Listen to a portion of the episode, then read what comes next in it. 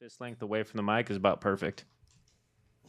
Does everyone do this? I always, I'm, I'm Yeah, always everyone does. I always look at I always look at how other people um, work with their mics. Everyone has Mm-hmm. like this natural. You've got like Ryan Pineda who's kind of like sitting back. You've got um, some of the other thought leaders like um, Brad what's his- Lee. Brad Lee maybe with like a cigar, right? Talking, making stupid jokes. well, whatever, man. You know. And then there's Jeff Fenster who's kind of like this, kind of hunched over, real intimate, kind of whispering to the whispering to the mic. It makes for a good podcast Yeah. because it makes it feel intimate. It makes you like you're, you know, makes you feel like you're part of the, um, like the conversation. You're not left out. You're not an observer. Well, I'm not here to create a show. I'm here to talk to you. Yeah. You know, so I want to. I Well, get. well, cool. it's All like right. Trying. I try. Yeah. I've been told not to do that as much, but No, you should my do style. that. That's your style. Like you should embrace it. Um, well, we're back with another episode. Um, on today's episode, we're lucky enough to have Jeff Fenster. Um, so thanks for being here. thanks for having me. It's an Yeah. honor, privilege, man. It's great to meet you. Great to see you again. Yeah. Fun fact: I went to high school with this guy. That's so crazy. I don't remember him. Were you a bully? Did you bully me around? No, You was you were definitely a sports guy. Oh. I was a sports guy. You were an but not a athlete. bully. Football, basketball. Eh, Football, baseball. Did we play on the fa- same football team? We had to hedges and Yeah. of course. Yeah. So maybe he started and He you. blasted me a couple. I would play wide receiver. You played like linebacker, right? No, running back, receiver, and corner.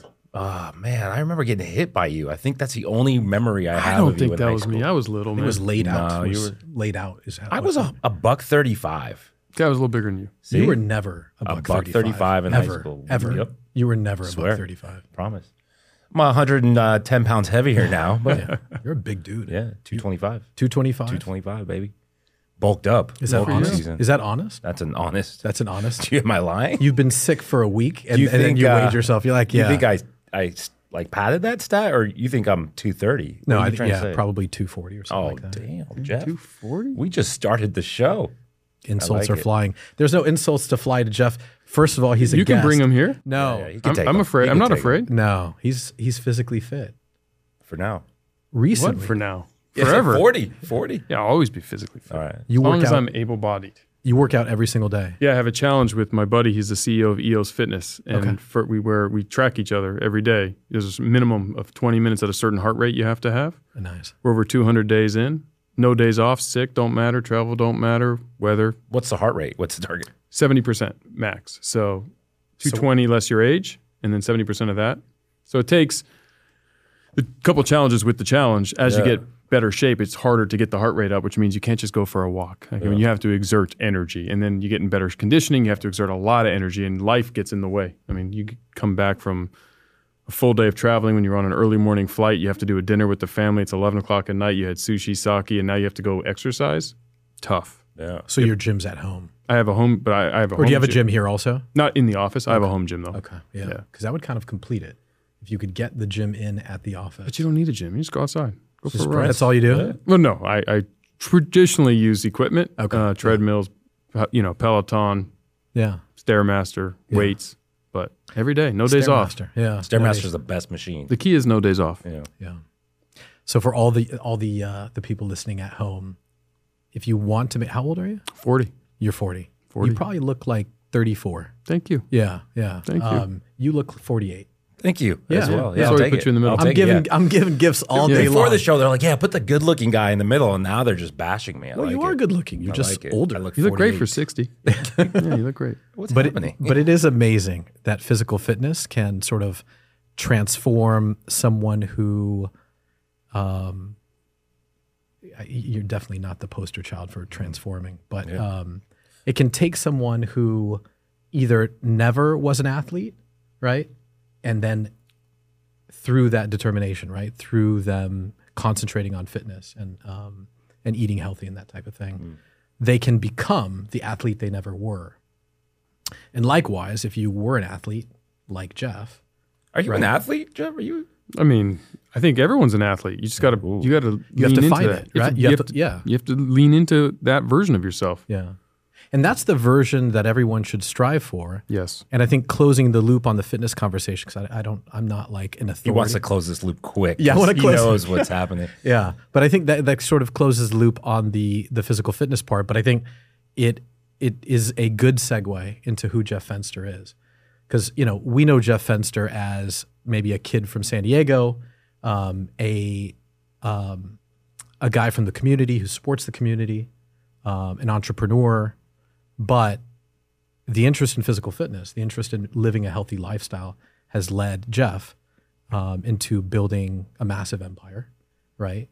And I think Everbowl was the first building block of that empire, right? No, Okay, that was the, all right, so let's that was the rewind. passion project. Okay, cool. All right, well, let's rewind. Um, Yeah. The whole point of today's episode is to interview someone who's gone from um, sort of employee to employer to someone who's found scale.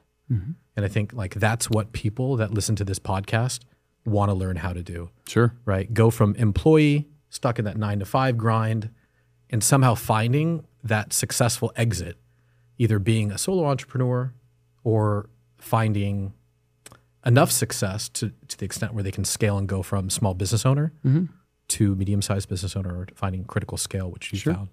Um, so I, I, you know, I, this is probably a good place to start, but I want the origin story because I thought Everbowl Yeah. was the foundational piece, you know, sort of your cornerstone rock of Gibraltar. But um, please, Yeah, I, I mean, I'll give you so we don't spend the whole hour going through the timeline. Uh, So when I was three, yeah. um, but I'll speak to a group of humans that don't necessarily they may resonate with this, but they don't recognize that this is their challenge. Is what do I'm going to do the rest of my life when I can't do the one thing I think I want to do? I want to be a professional athlete. You're not good enough. yeah, Okay. So what are you going to really do? How are you going to lean into that? And so you have family pressure as a kid, high school, college. Go find something that you can sink your teeth into. Go find that thing and get the job. And you know, dad, doctor, mom, teacher, entrepreneur was never a word in our house. Business owner was the furthest thing I never thought of in my entire life. So I said, sports agent. I'll do that. yeah. So I went to law school to be a sports agent. Uh, had a job lined up with Lee Steinberg Sports Agency Oh wow, uh, graduating my last year of law school, met the woman who's my wife, kid, and realized when I graduated law school and started the job what was going to be required of me. And this was pre social media, pre Zoom, pre work from home. you're right. This is physically travel everywhere to- for every meeting and be at the beck and call of some grown up athlete prima donna. And since I was friends with some of them and uh, went to high school with some that went pro, look, you- ultimately you're just their bitch. I mean, I hate. I'd like to say it in a nicer way, and, and, and some of the best agents are doing better than that, and not all athletes behave that way. But We've seen Entourage. you've seen Entourage. We've seen Entourage, Yes. right? He's he's the ten percenter, yes, right? At Yes. the beck and call, right? yes, exactly. Like go do this. And so I realized I didn't want to travel the world representing grown-ups. I wanted to be a dad, Yeah. and so I quit my job Oh wow. and that was a fun conversation with my my parents about hey I just you know had six, I became- had six figures in law school loans that I was cut, that I had to pay Oh and I goodness. just quit my job as a sports agent Yeah. and had no idea what I was going to do and so I called a mutual friend of ours actually Tracy yeah. and she was working for a company called ADP Yeah. She's worked there for a long time. correct and Yeah, she yeah. said I can get you a sales job and I said great and I had been in sales in high school and, and interned in college and so I, I you know cold calling and I was decent enough at sales and I was a relationship guy and so she got me a job at ADP, and they hired me at thirty-eight thousand dollars base pay plus commission. They What, were ye- what year was this? two thousand seven, Oh my gosh. Yeah. Right before the crash. right before the crash. what timing you have? Yeah, well, wait, it gets better. Okay. Uh, so I get I get hired in May, and I'm like, look, I can't work for thirty-eight thousand dollars. Or excuse me, I got hired in August. I can't work for thirty-eight thousand. I have a fiance, a daughter, and law school loans that are expensive. Wait, so timeout. So you're working for ADP. It's a sales job. Hmm? Are you looking to bring people on for payroll? Is that the job? Door, basically, call business owners. I'm going to sell you payroll with a law degree. Yeah. a, a fiance, a daughter in law school loans of thirteen hundred a month. And I said, look, Oh Yeah. and there's a plus commission. So I said, okay, give me the plan. Like, let's cut through the bullshit. Just lay it out. What do I need to do to make over six figures? Because that's what I need. Yeah. They said, great, do this, do this, do this. How do I get a higher base pa- uh, salary? Yeah. If you achieve this milestone, you're going to get a $17,000 base pay increase to 54. Okay. Fantastic. Put my head down. Within six months, I was the number one sales rep in the country. Oh, wow. First to make President's Club in the country, made over six figures, bought a house, moved my fiance and daughter in. It's now January of 08. Okay. And I How go are to- you feeling at that point? Great.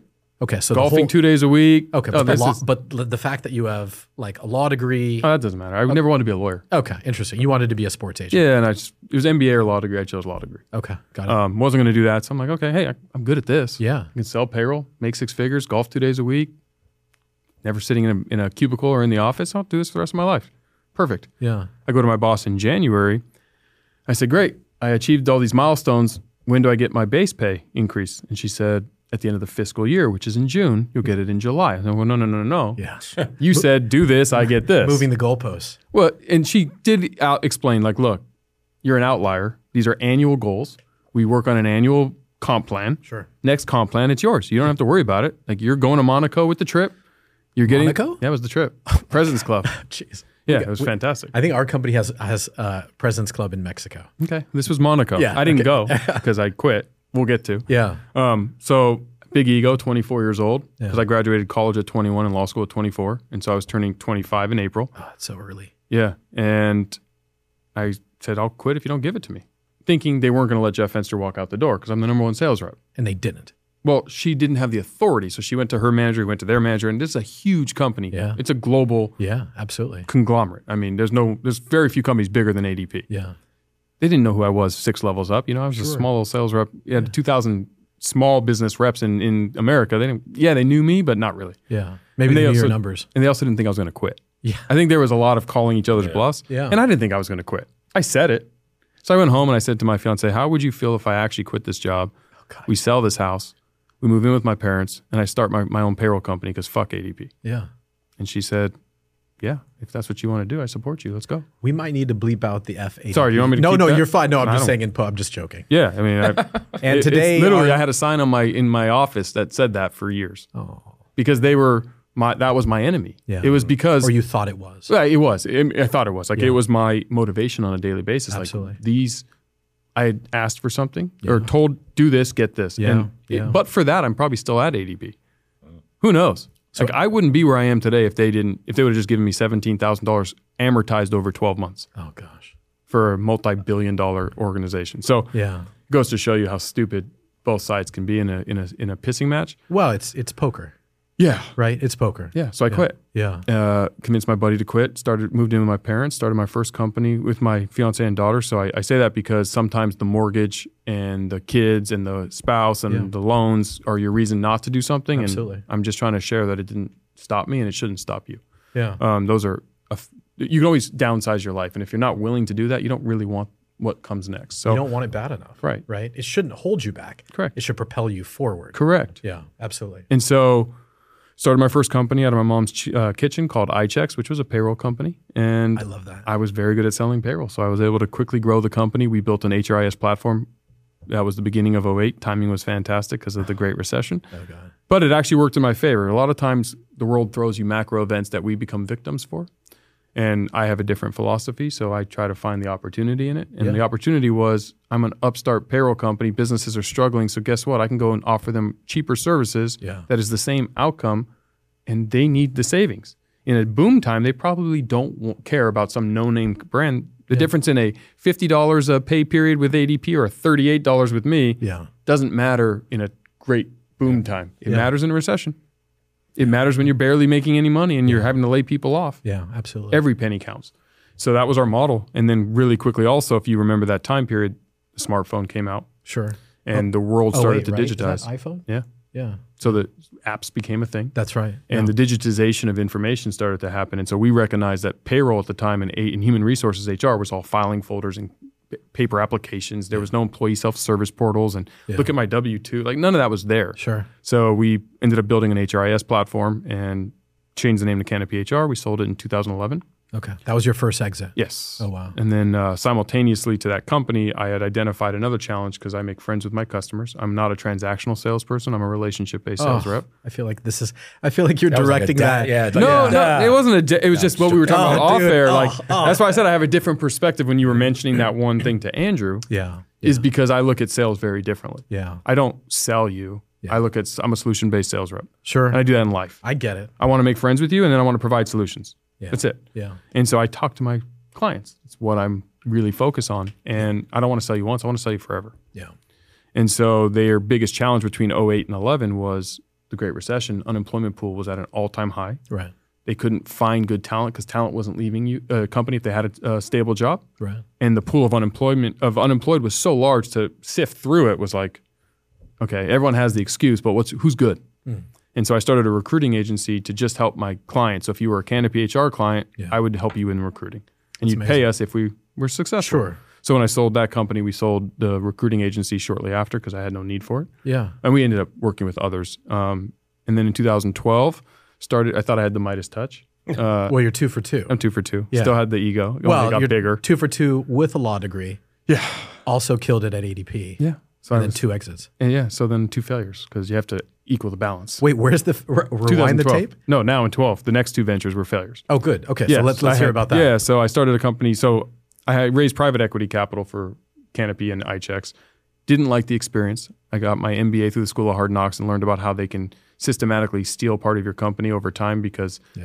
you He is keep dangerous. Yeah, well, if, especially if you're unsophisticated and you're young, Yeah. because what they were brilliant at was recognizing that we would say yes to anything as long as we were growing and we had trusted that they had the best interest of the company. Yeah. They did have the best interest of the company, second to their best interest of themselves. Absolutely. And I didn't know that at the time. So my naive, my my na- naivety, Naivete. naivete, I, don't, I speak French. yeah, Let- naivete. Let, me know what you need. please. Yeah. French naivete. Yeah. uh, worked against me. But what we made a million dollars in revenue, expenses were a million five. Uh. We do three million in revenue, expenses are three point seven. Guys, we're gonna run out of money. Do you have your share of the capital call? No, don't worry, we'll put it in. We love the company. Sure. Dilution event, Dilution, dilution, dilution, event, dilution, dilution. event, dilution event. Till eventually they had control. And then when we sold the company, fun fact, I didn't want to sell the company. Yeah. Um, and it happened because they chose to sell the company. So Yeah. yes, I made money. Yes, it was an exit. Yes, it's a win in the feather in the cap. Yeah. Didn't want to do it at the time. Yeah. Thought we could continue to grow it, and I wanted to own more of it, and I would have made more money had I done that. So I felt like why couldn't I raise money from regular human beings? Why did I need professional? And at the time, equity-based crowdfunding was illegal. Yeah. So Yeah. I wanted to help legalize it. I wanted to build a platform and say legalize equity-based crowdfunding. Instead of raising thousand dollars from one person, can I not meet thousand people and raise a dollar? Who was the first company to do crowdfunding? Well, what kind of crowdfunding? Because Kickstarter was experience-based. I guess, yeah. GoFundMe was charity charity-based. Who Um, was, I, like, who, I'm trying to think of who was the first to do it like for, And there's a ton. yeah. There's a Trying- ton. I, yeah. I couldn't tell you who's the first. I can It's just tell funny, you my right? You could- platform sucked, yeah. and I lost a lot of money. And But that's what it was. It was a platform for crowdfunding. so it was called Equity Circle. Okay. and I did a change.org petition. We got hundreds of thousands of signatures. We were fighting the good fight. Go legalize equity based Absolutely. crowdfunding. Yeah, yeah, yeah. And while I was doing that and spending six figures on my platform, others were waiting for guys like me to finish the finish the fight, not spend any money on that. And then enter. and they were building a world class platform with a marketing plan and a team ready to strike as soon as the gun went off. yeah. So I learned a lesson there about you you you shouldn't fall in love with the cause. You need a company, right? Um, so that was a failure. Then I was I did a lot of sports betting. I call it sports investing. We had algorithms and it worked. Yeah. Um, so I started a subscription based sports you really? invest- Yeah, yeah. We flew to Vegas every single day to make bets. To place the bet. every day. way. Oh yeah, I was on a Spirit flight at ten something. Spirit? Spirit. dude. At that time, it was seventeen bucks a f- uh, each way It because still you can is. join the club. You didn't need luggage, I guess. No, I took this ten. I took the ten a.m. I landed at eleven. I took the three o'clock home. I was home by bef- before dinner. Oh my God, I would be exhausted. With cash? Like, how does that? But yeah, with cash. yeah, absolutely. That's why. Otherwise, I wouldn't have needed to travel there. That's crazy. Yeah. Oh, yeah. Well, so tell me more about this. This is interesting. so then I was like, well, this is working. We're making a fortune. And my friend started doing. And I said, hey, give me your picks. Make bets for me. I was like, and great. this is like an algorithmic. yeah, they were like different. decision-making It's sports algorithms. So Yeah, there's tendencies. Things happen. Sure. So I'll share one, just like an example.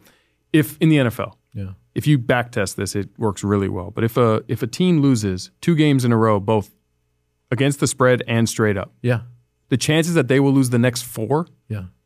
is infinitesimally small.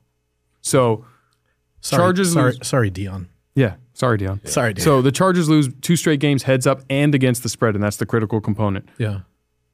You make a bet on the next one that they're going to cover the spread. That this week's a spread. lock. Not a say- lock, no. No? Oh, They may cover the lose. What's this? What like statistically? What is? It's like 99.9% they will not lose four more. It's four. You're chasing four. So I'll bet 100 bucks. I'll bet 110 to win 100 bucks. Yeah, yeah. I lose.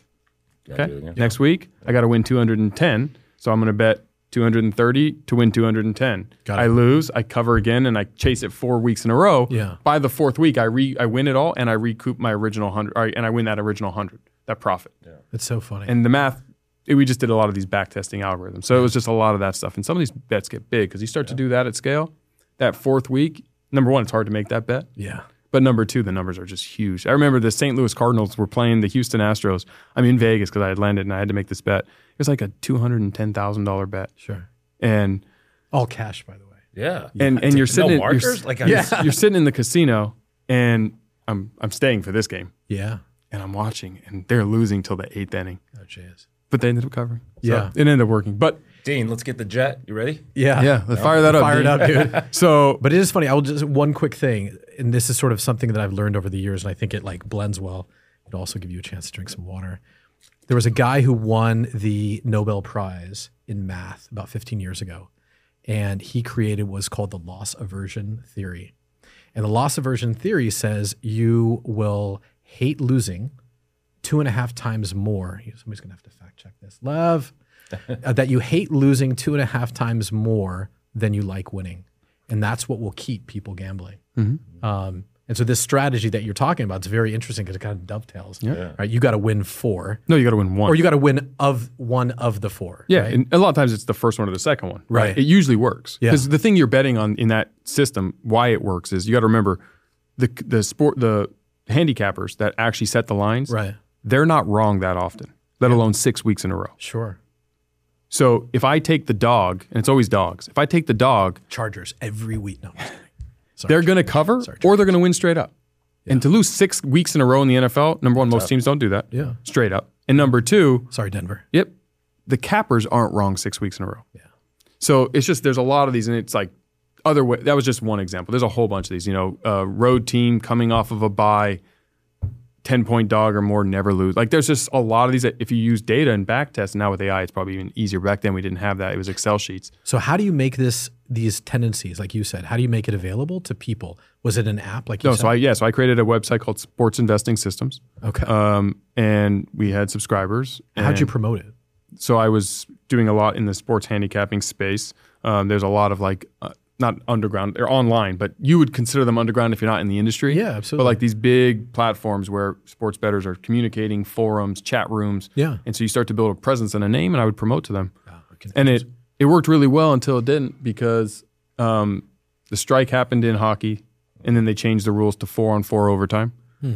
uh, baseball started to change its rules. The NFL changed its overtime rules, and really quickly, a lot of our back tested algorithms that couldn't go wrong Yeah. started to go Started wrong. to go wrong. And you lose a lot of money really quickly when you chase shit four weeks in a row, three weeks in a row, and what worked really well for a few years in 20 once I launched the subs- it was like the second we launched this big subscription service. Yeah. I spent a lot of money on the website and we put in some back testing tools so you can create your own inside and then I would get access to the data so it was like a quid pro quo. Yeah. Like, let's let smart handicappers play with data.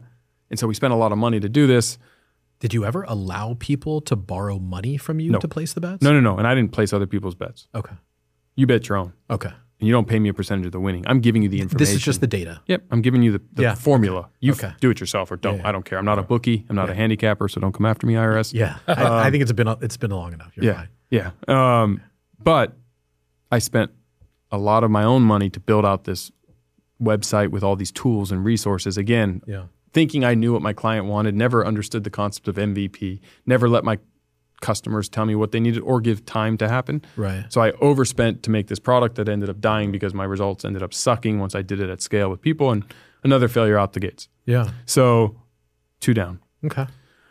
So then my youngest was born, uh, end of 2011, and I was kind of sitting at home one day, trying to say, okay, what am I want to do with myself? And I was like, I'm going to be a digital marketer. You know, I like Nice. the idea of computers. I don't have Yeah. to travel. And this is what 2000. My 2012, but my, 2012. my daughter was born at end of 2011. Okay. It's funny how kids change your perspective. Yeah. And it's fun. My wife says, you know, I'm like, I'm going to be a digital marketer. She's like, you know how to use a computer, clearly. I'm Yeah. like, yeah, you're right, but I can figure this out. So a friend of mine I went to high school with also, Pat Flynn, had at the time a website called smartpassiveincome.com where he was publicly showing how to make passive income using the internet. Okay. And he was showing how much money he made and the path. And we had not really been in contact for six, seven years at this point. So I hit him up. I'm like, hey, let's go to lunch. Great. Yeah. So I'm like, Pat, I want to pay you 10 grand a month to teach me digital marketing. Like, I, I know you do this online and I can read it all, but I want to coach. Like, help me. And he laughed and he's like, you know, the name's Smart Passive Income. I don't do that. It's passive. Yeah. Uh, you should talk to Neil Patel. I'm like, who's Neil Patel? Yeah. And he's like, oh, you should know who Neil is. He's like one of the best digital marketers in the world. It's like the grandfather of all things SEO. I don't Yes. mean to call him grandfather. but yeah, he basically is he older than us? No, younger. Really? Oh, it's the bald head. Okay. Yeah. Sorry, Neil. Sorry, yeah. Sorry, dude. Sorry, bro. So Pat's like, I can connect you. I'm like, great. Yeah. So he connects me with Neil, and I'm gonna have this call, and I'm like, okay, let me think about this now. And here, here's where if you're an entrepreneur, everyone has what an entrepreneur means to them. Yeah. I'm very clear on it. means you're a problem solver. That's it. If you don't understand that, I just don't think you're not. You're thinking like an entrepreneur. So my problem, I need Neil Patel to partner with me. Right. He doesn't know who I am. Yeah. How many people want Neil Patel once you at the time either Yahoo or Millions. binged him, millions want to work with him. Yeah. So I was like, okay, how am I going to stand out? Well, luckily I make friends with my clients. Luckily, I And again, I feel like this personal. No, I'm I'm just just, kidding. giving you the info. You know, take, take, take what you will. Take what you will. Take what you will. Yeah. I like it. Um, but I had done hundreds, if not thousands, of clients in the payroll s- business and the HR business, Yeah. and I knew their businesses pretty well. And I knew that a lot of them during this period was the digitization of the payroll and HR, and I made money doing that. Right. How many companies were still using catalogs for sales? Yeah. How many companies were making some money online, but most still offline? Right. How many people were like, "Yeah, we're adopting the internet, but we haven't done it fully yet." Yeah. Like I know a lot of these people. So I went to one of my big clients that I knew had done very little online and millions and millions through catalog sales and offline direct wholesale type business. Was this like a former uh, a former payroll company? Yeah, payroll former client. client. And I and I said, you know, hey, how are you? They're like, oh, great. I'm listening. I have a great option for you. I want to come in with my new partner Neil Patel. Yeah. We're going to digitize your sales. We're going to bring more money online, and we're going to exponentially grow your business. Can you tell us like what that company did? They did apparel Okay. for uh, hospitality. Okay. Got it. Um, Shout But out you to, did shout not out to, know Neil Shout out to Patel. Cintas, by at the way. time Mm. I had the not at the time I had not met him. We had a call in the books, Yeah. but I hadn't met yeah, him. yeah. And I said, "Look, but I don't want you to pay me. I want a percentage of the gains. So if you're doing a mi- they were doing about a million online and about 40 million offline as a company. Yeah. Okay. And I said, "Look, if I can grow your online, I want a percentage. Don't pay me, so there's no risk for you. Yeah. We're going to come in and we're going to help." So there was zero risk for them because if I sucked, what do they pay me? Nothing. Yeah. So I said, great, set up the meeting. I'm like, fantastic. So then I finally, I'm, I'm sitting in an airport, actually, um, flying, about to fly, and I do my phone call with Neil. Hmm. I'm like, hey, Neil, nice to meet you. It's nice to meet you. And the first thing I said to him is, I have a check for you for 150000 Where do you want me to send it? First thing I said to him, and he's like, what? And I say it again, and he's kind of like, I don't, and I don't know what you're saying. You know, Yeah. like it was a little awkward, but it, funny awkward. Yeah. And I'm like, I just sold our first client. Where do you want me to send the money? And he's like, I still don't understand. And I finally broke down. I'm like, listen, That's unbelievable. Uh, this is this is what I have. This is what they do offline. This is what they do online. I know we can help them. I'm going to prepay you. They haven't paid me anything. yeah. I was going to hire a coach. I told him, you know, Pat, story. I want to work with you. I have hundreds of clients that fit this demographic that we can take.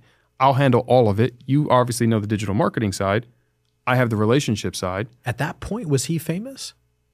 Ish. Ish. Because there wasn't social media. Like Yeah. he was, like, he had co-founded Kissmetrics and Hello Bar and Crazy Egg at the time. But did he have, like, a YouTube channel? Yeah, yeah. Not YouTube, but Quick Sprout was Quick Sprout, yeah. doing a million uniques a month, and Yeah. it was a huge blog in the space. And so I didn't know who he was prior to Pat. Yeah. But if you were in SEO and digital marketing, you were, and anyone who Googled his name would be like, "That's the SEO That's guy." the guy. Yeah. So all I had to do was say, "You don't know him, Google him." yeah. Done. Right? It's like, oh, I don't know who LeBron James is. Google his name. Oh, that's who he is. Great. So I said, here's the plan. I'll bring in all the business. I'll handle all the client relations. You don't have to do anything different than what you're doing right now. All you have to do is help me fulfill with your team. Yeah. I'm going to pay you a ton of money. I'm going to get us a bunch of upside. Yeah. He's like, let me fly to San Diego. So we flew to San Diego. He met me. We met, met the client. We ended up taking them from a million online when we started to when we were done with them over 25 million on online sales. That's interesting. We brought him a lot of business. We worked together from 2012 to 15. Um, in 2015, I got tired of doing digital marketing because number one, the opportunity, the wave was past us. Sure. Everyone hired somebody young. Yeah. Online was a real thing. Social media was a real thing. Everyone had a social media department, Yeah. or they were starting to get yeah. one Absolutely. and Instagram became something, and now it's like you have to learn all these new technologies, and I don't know this shit. Like I knew enough to be speaking. I could talk about E SEO, CRO, uh, you know, pay per click. Like, I knew enough to be dangerous, Yeah. Yeah. and Neil stopped loving it too, and so he was doing a lot more speaking, and so we sold off our clients. He ended up spinning up Neil Patel Digital the, the year later, Right. um, which through a, through his basically licensing his name through his team, and I was semi-retired, trying to figure out what I was going to do with my life, and my wife said, "Get out of the house! You're driving me crazy." How old were you at that point? 2016. So I was 33, 33. 32, 33. Yeah. Semi-retired at 32. Yeah. I like it. You should just give up. Yeah, Yeah. that's awesome. Well, I mean, I say that because I had no job Yeah, yeah. and I had money in the bank and I had no bills. So yeah, I didn't have to Yeah. eat what I kill every day, but I How did, 32, you, how did you 33. feel? I mean, I, Do you remember? I think I felt like I feel now where it's like, what am I going to do? Yeah. You know, I- Don't you feel like that when you wake up every morning? every day, Every single day. every single day. It's weird. It's great. It is so well. It's great. It's great. When you lean into it, it's great because Yeah. what I've learned, and I'll, I'll- before I get to the arable I side, just took a big sigh. I don't know Yeah. if you guys noticed. We'll cut that. what I learned is what was a weakness, a perceived weakness of you don't want to stick to anything. You jump from industry to industry. You can't find one career you want to do. Who's saying that? my parent like in high school and like I tried I worked at nine jobs. I was, I'm gonna be a doctor, I'm gonna be a teacher. I'm like, I'm gonna be a sports agent. Yeah. And then I quit that. I'm gonna go sell ADP. I stop that. And Oh, then, I see. You know, it's like, why don't you do something? So as opposed to the people seeing you as a serial entrepreneur, Today they do. right? Which we know you as a serial entrepreneur. Back then that wasn't a word. Entrepreneurship wasn't a word. It was business owners. So what? I wonder what how people would refer to you back then. No one knew what the hell I did. Yeah. It was like, oh, what's he What is doing, Jeff now? doing now? Yeah. And Yeah. because I didn't have a social media presence and I'm not a flashy guy, like no one knew if I was successful or a failure. Right. Not my companies weren't, you know, it wasn't Everbull, which is a retail that you'll like. Did you know Canopy HR? Only if you were my client. Yeah. I mean, I know. I know Everbowl. right. Yeah. But I, most people don't know the other companies. And so Absolutely, yeah. there was just this world where it was like, and then I failed with some companies and it's just, I was just doing different things and always flying here to meet these people and speaking on this stage and talking to these people. And I'm very big on building my network and relationship capital. And so it was like, I figured out I'm a serial entrepreneur. I figured out I'm a startup serial entrepreneur and that I'm really good at ideation all the way through scale and, and exit yeah. and three to seven years is my perfect sweet spot because by then I put teams in place for scale. I've done these things So this is kind of what we talked about what before. we talked about before. Yeah. So before we were live, Correct. we were talking about this, which is like you build a product like Everbowl, and I had thought that was your first product, Mm-hmm. but you build a product like Everbowl, and now you're at scale. Yep. But I have a So- president at Everbull. Like the day to day, I don't do anymore. Right. The difference now is I use a concept called vertical integration, which is what I learned with Canopy that I love to do, which allows me to lean into my entrepreneurial ADD and my need to start new I companies. like that entrepreneurial Yeah, ADD. That's what I have. That's you should copyright that, dude. And I found a way now to lean into what was a perceived weakness and turn it into a strength. And when you can do that in life, success is just on the other side of that, right? yeah. Because most people focus on their strengths because they're good at it, Right. and they don't hone their weaknesses because they don't like it. It's uncomfortable. It's just you know, it's not where they're good at. right. I like to figure out how do I turn a weakness into a strength and spin it and look at it a different way. And so when I started Everbowl, it was a passion project. I was like, well, I don't know shit about the food industry Yeah. Why? because I liked acai bowls and I was import. I'm a superfood guy. I Okay. believe it's easier to prevent illness than cure it.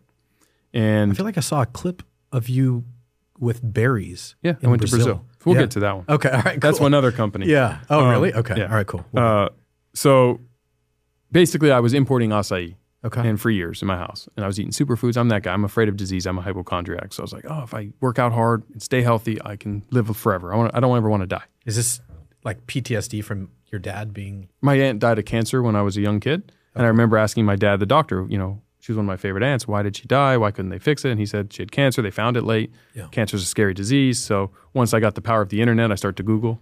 And that's always dangerous because now you think you have every condition. Everything leads to cancer. Right. And you realize that 80% of cancer, hypertension, diabetes, strokes, obesity, over 80% of these is preventable or delayable with lifestyle. I'm hearing obesity, and I feel like again, it's just coming. Well, it's by way of 240. Two twenty. he said 240. I know, but that's not accurate. You were sick, And so by the you- way, yeah. you look 220 of solid muscle. Thanks. Finally, some compliments around here. I just was This trying is- to give. I was trying to throw Yeah, him a yeah. law, but Uh, yeah. Nah, yeah. full of I had truth. to cut Truth it be off. told. Um, the, this guy told told us earlier he's going to give up on the gym. So this is and I- not. what I say. My one mission Yeah. for you today is to get you back. I was. I, I, I want So you to. far, so Con- good. I, I- I want you to continue talking. I don't want this to be. No, no, it's This too late, interview though. is about Jeff, not about me, or your weight. But knowing that, I started to really focus on like, okay, what foods are better to eat? Superfoods, great, high in antioxidants, all these things that are good for you. And acai was one of the biggest ones. And I had tried it once. I'm like, this is really good, but you can't get it anywhere back at this time, 2014, But are you 2015. still thinking? I'm going to eat these acai berries for health. Yeah, I was eating it just for health. So you're not thinking about. No, Business God, side no, of it. no. Nothing. From 2010 till 2015, there was always acai in my freezer. Okay. And people, friends would come over to watch football. I'd make a bowl, and they'd be like, "What, what am I eating? I just eat it." Yeah. like, that's really good. Yeah, okay. Move on. Like, it doesn't have much taste, right? I, Uh, ours do. Your well, Everbowls does. but And I, think, knew how to, like- I learned how to make them. Okay. Yeah, I, I figured it out over, you know, first I didn't, and first I didn't care. I wasn't eating it for taste. I was eating it for function. Yeah. Then over absolutely. time, you're like, I want to make this taste better. What does this happen? What does this happen? So things started to happen. Then I imported other superfoods. And I just was like a superfood nerd. Like that was kind of what I was geeking out at privately.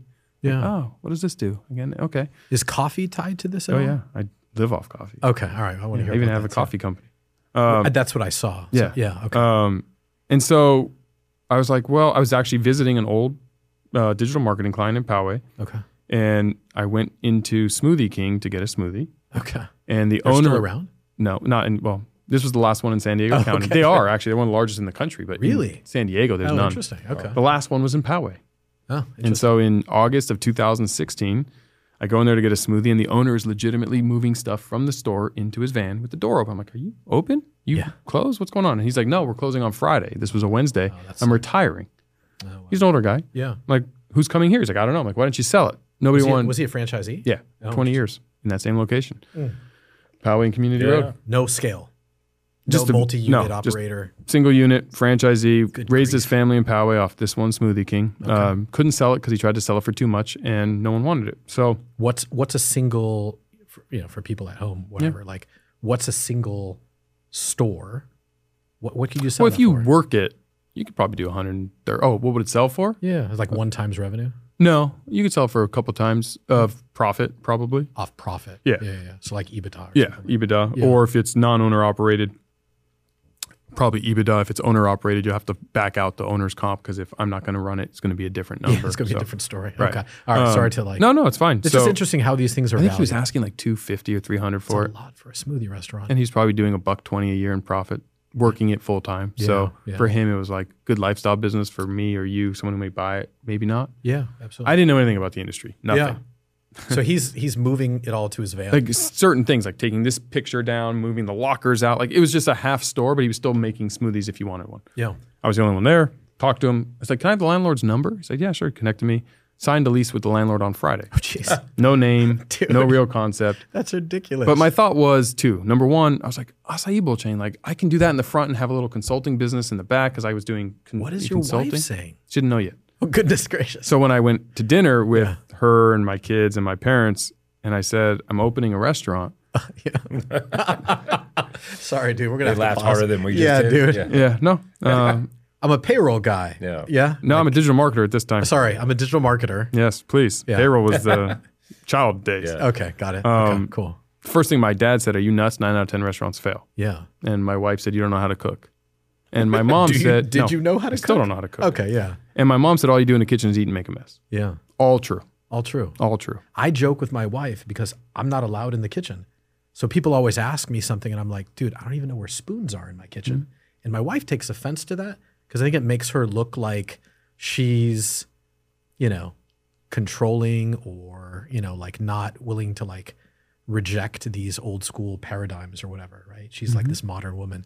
But in truth, I know nothing about the kitchen. And in you truth, didn't either. I still barely know anything about a kitchen. I don't I don't know if that's No, exactly. it's pretty damn true. I can make a smoothie. I Yeah. can make an acai bowl pretty damn good. I've been there. Yeah. They're very good. But that's about it. Yeah. Don't ask me to cook a chicken or something. I don't. I don't know how to do it. Yeah. I'm not that interested in chicken. But I turned to my dad and I said, "Why do you?"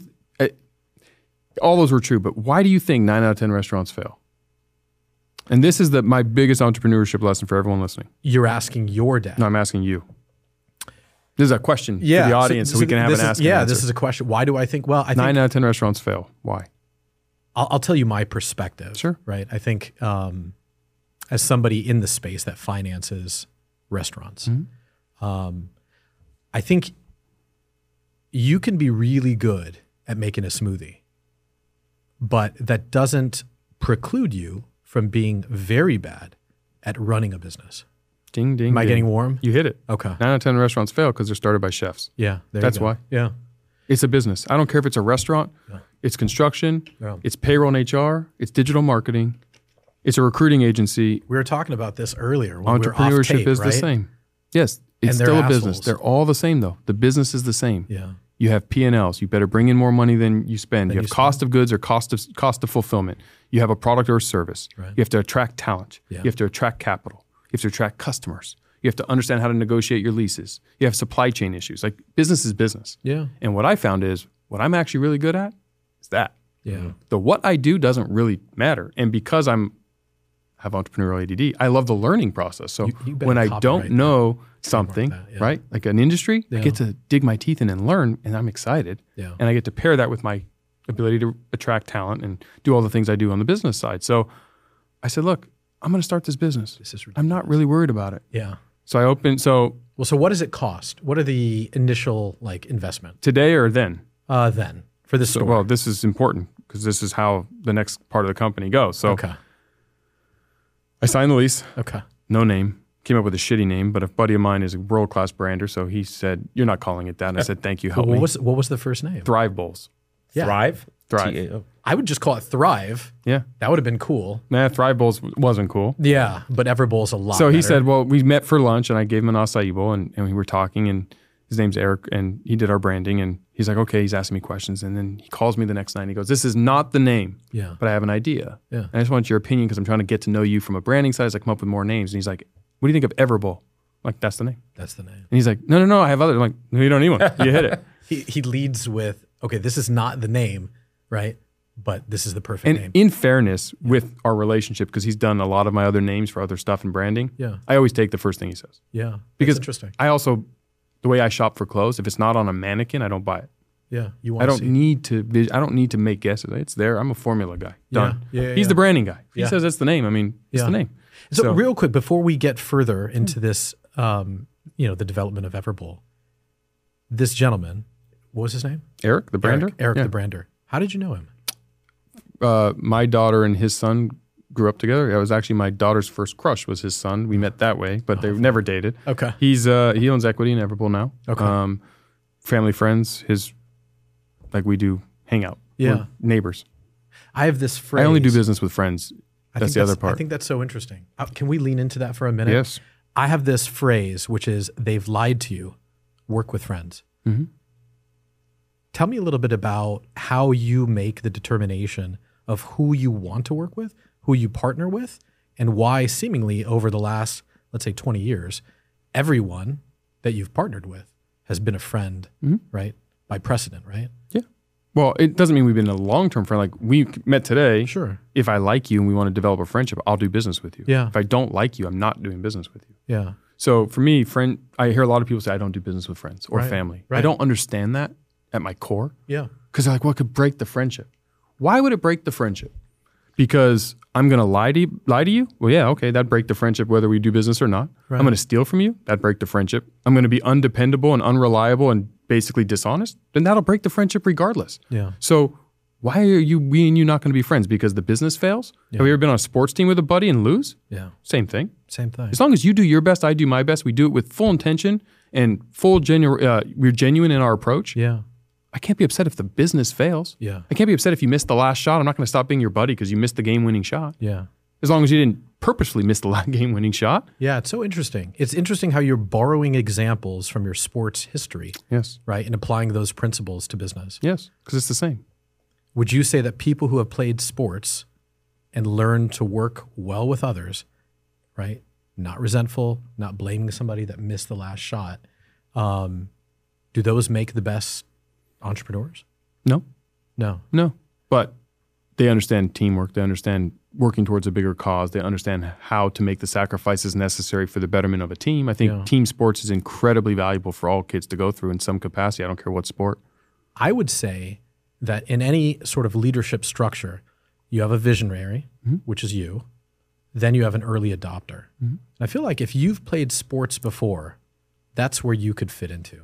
Sure. You could fit in as an early adopter, someone who gets behind a coach or gets behind star players and plays that supportive role. Um, I think play, th- th- nobody really talks about this. You've got all these thought leaders out there. Um, give me some names. What industry? Uh, just you know, the Gary Ryan Vaynerchuk? Pinedas, the Ed Milets, like you know, the Brad Lees, Cody Sanchez of the world. None of them seemingly ever talk about the relationship between sports and business, Mm-hmm. and yet so many of us, Well, Pineda does because he played baseball. because he at a high played level. Mm-hmm. baseball, that's right. He doesn't talk all that much, right?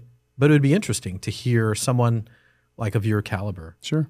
right? Well, I think it's. I mean, I think you learn so much in sports, Yeah, and Yeah. I'm a big sports guy, right. so Yeah. I understand even individual sports. You Tennis. learn. Yeah. I play tennis Pickleball. now. Yeah. um, Nobody wants to admit to playing pickleball.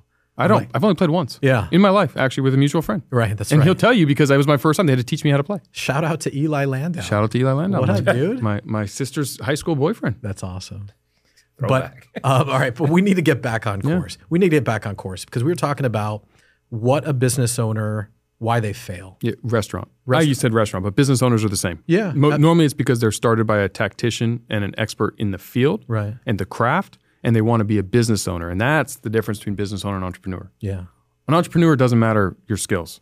A business owner takes their craft Yeah. and goes and eventually owns their own business in that field. See, I like his definition. I like, you know, Jeff's Jeff's version, connotation, whatever you want to call it, denotation of what an entrepreneur is. An entrepreneur solves problems. Yes. Right?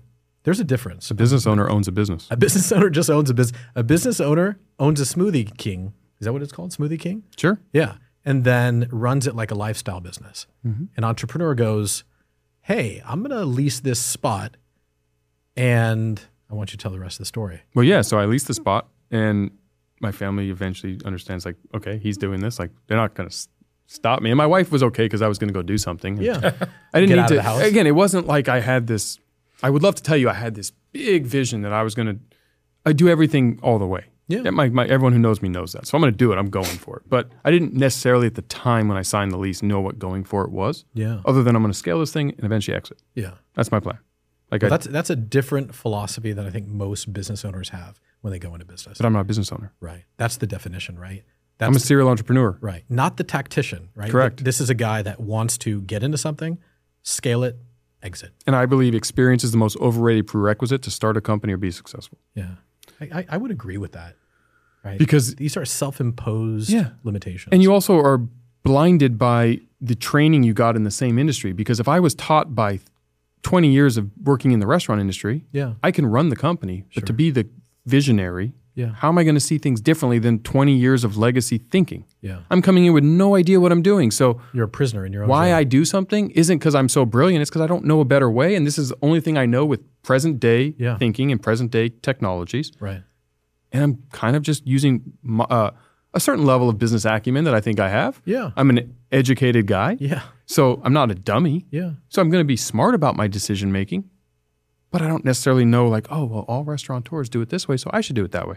If I was trained that way, then I would be thinking that's how I should do it, and so I'm lost for the, in the forest for the trees, versus coming in with fresh eyes and disruption. Does education, whether it's undergrad or grad school like law school, does that play into your ability to critically think about these enterprises? Of course. Mm-hmm. Okay. I think education's va- extremely valuable. I, I Yeah. think we lose sight of I don't need to go to college because I don't want to do that per career.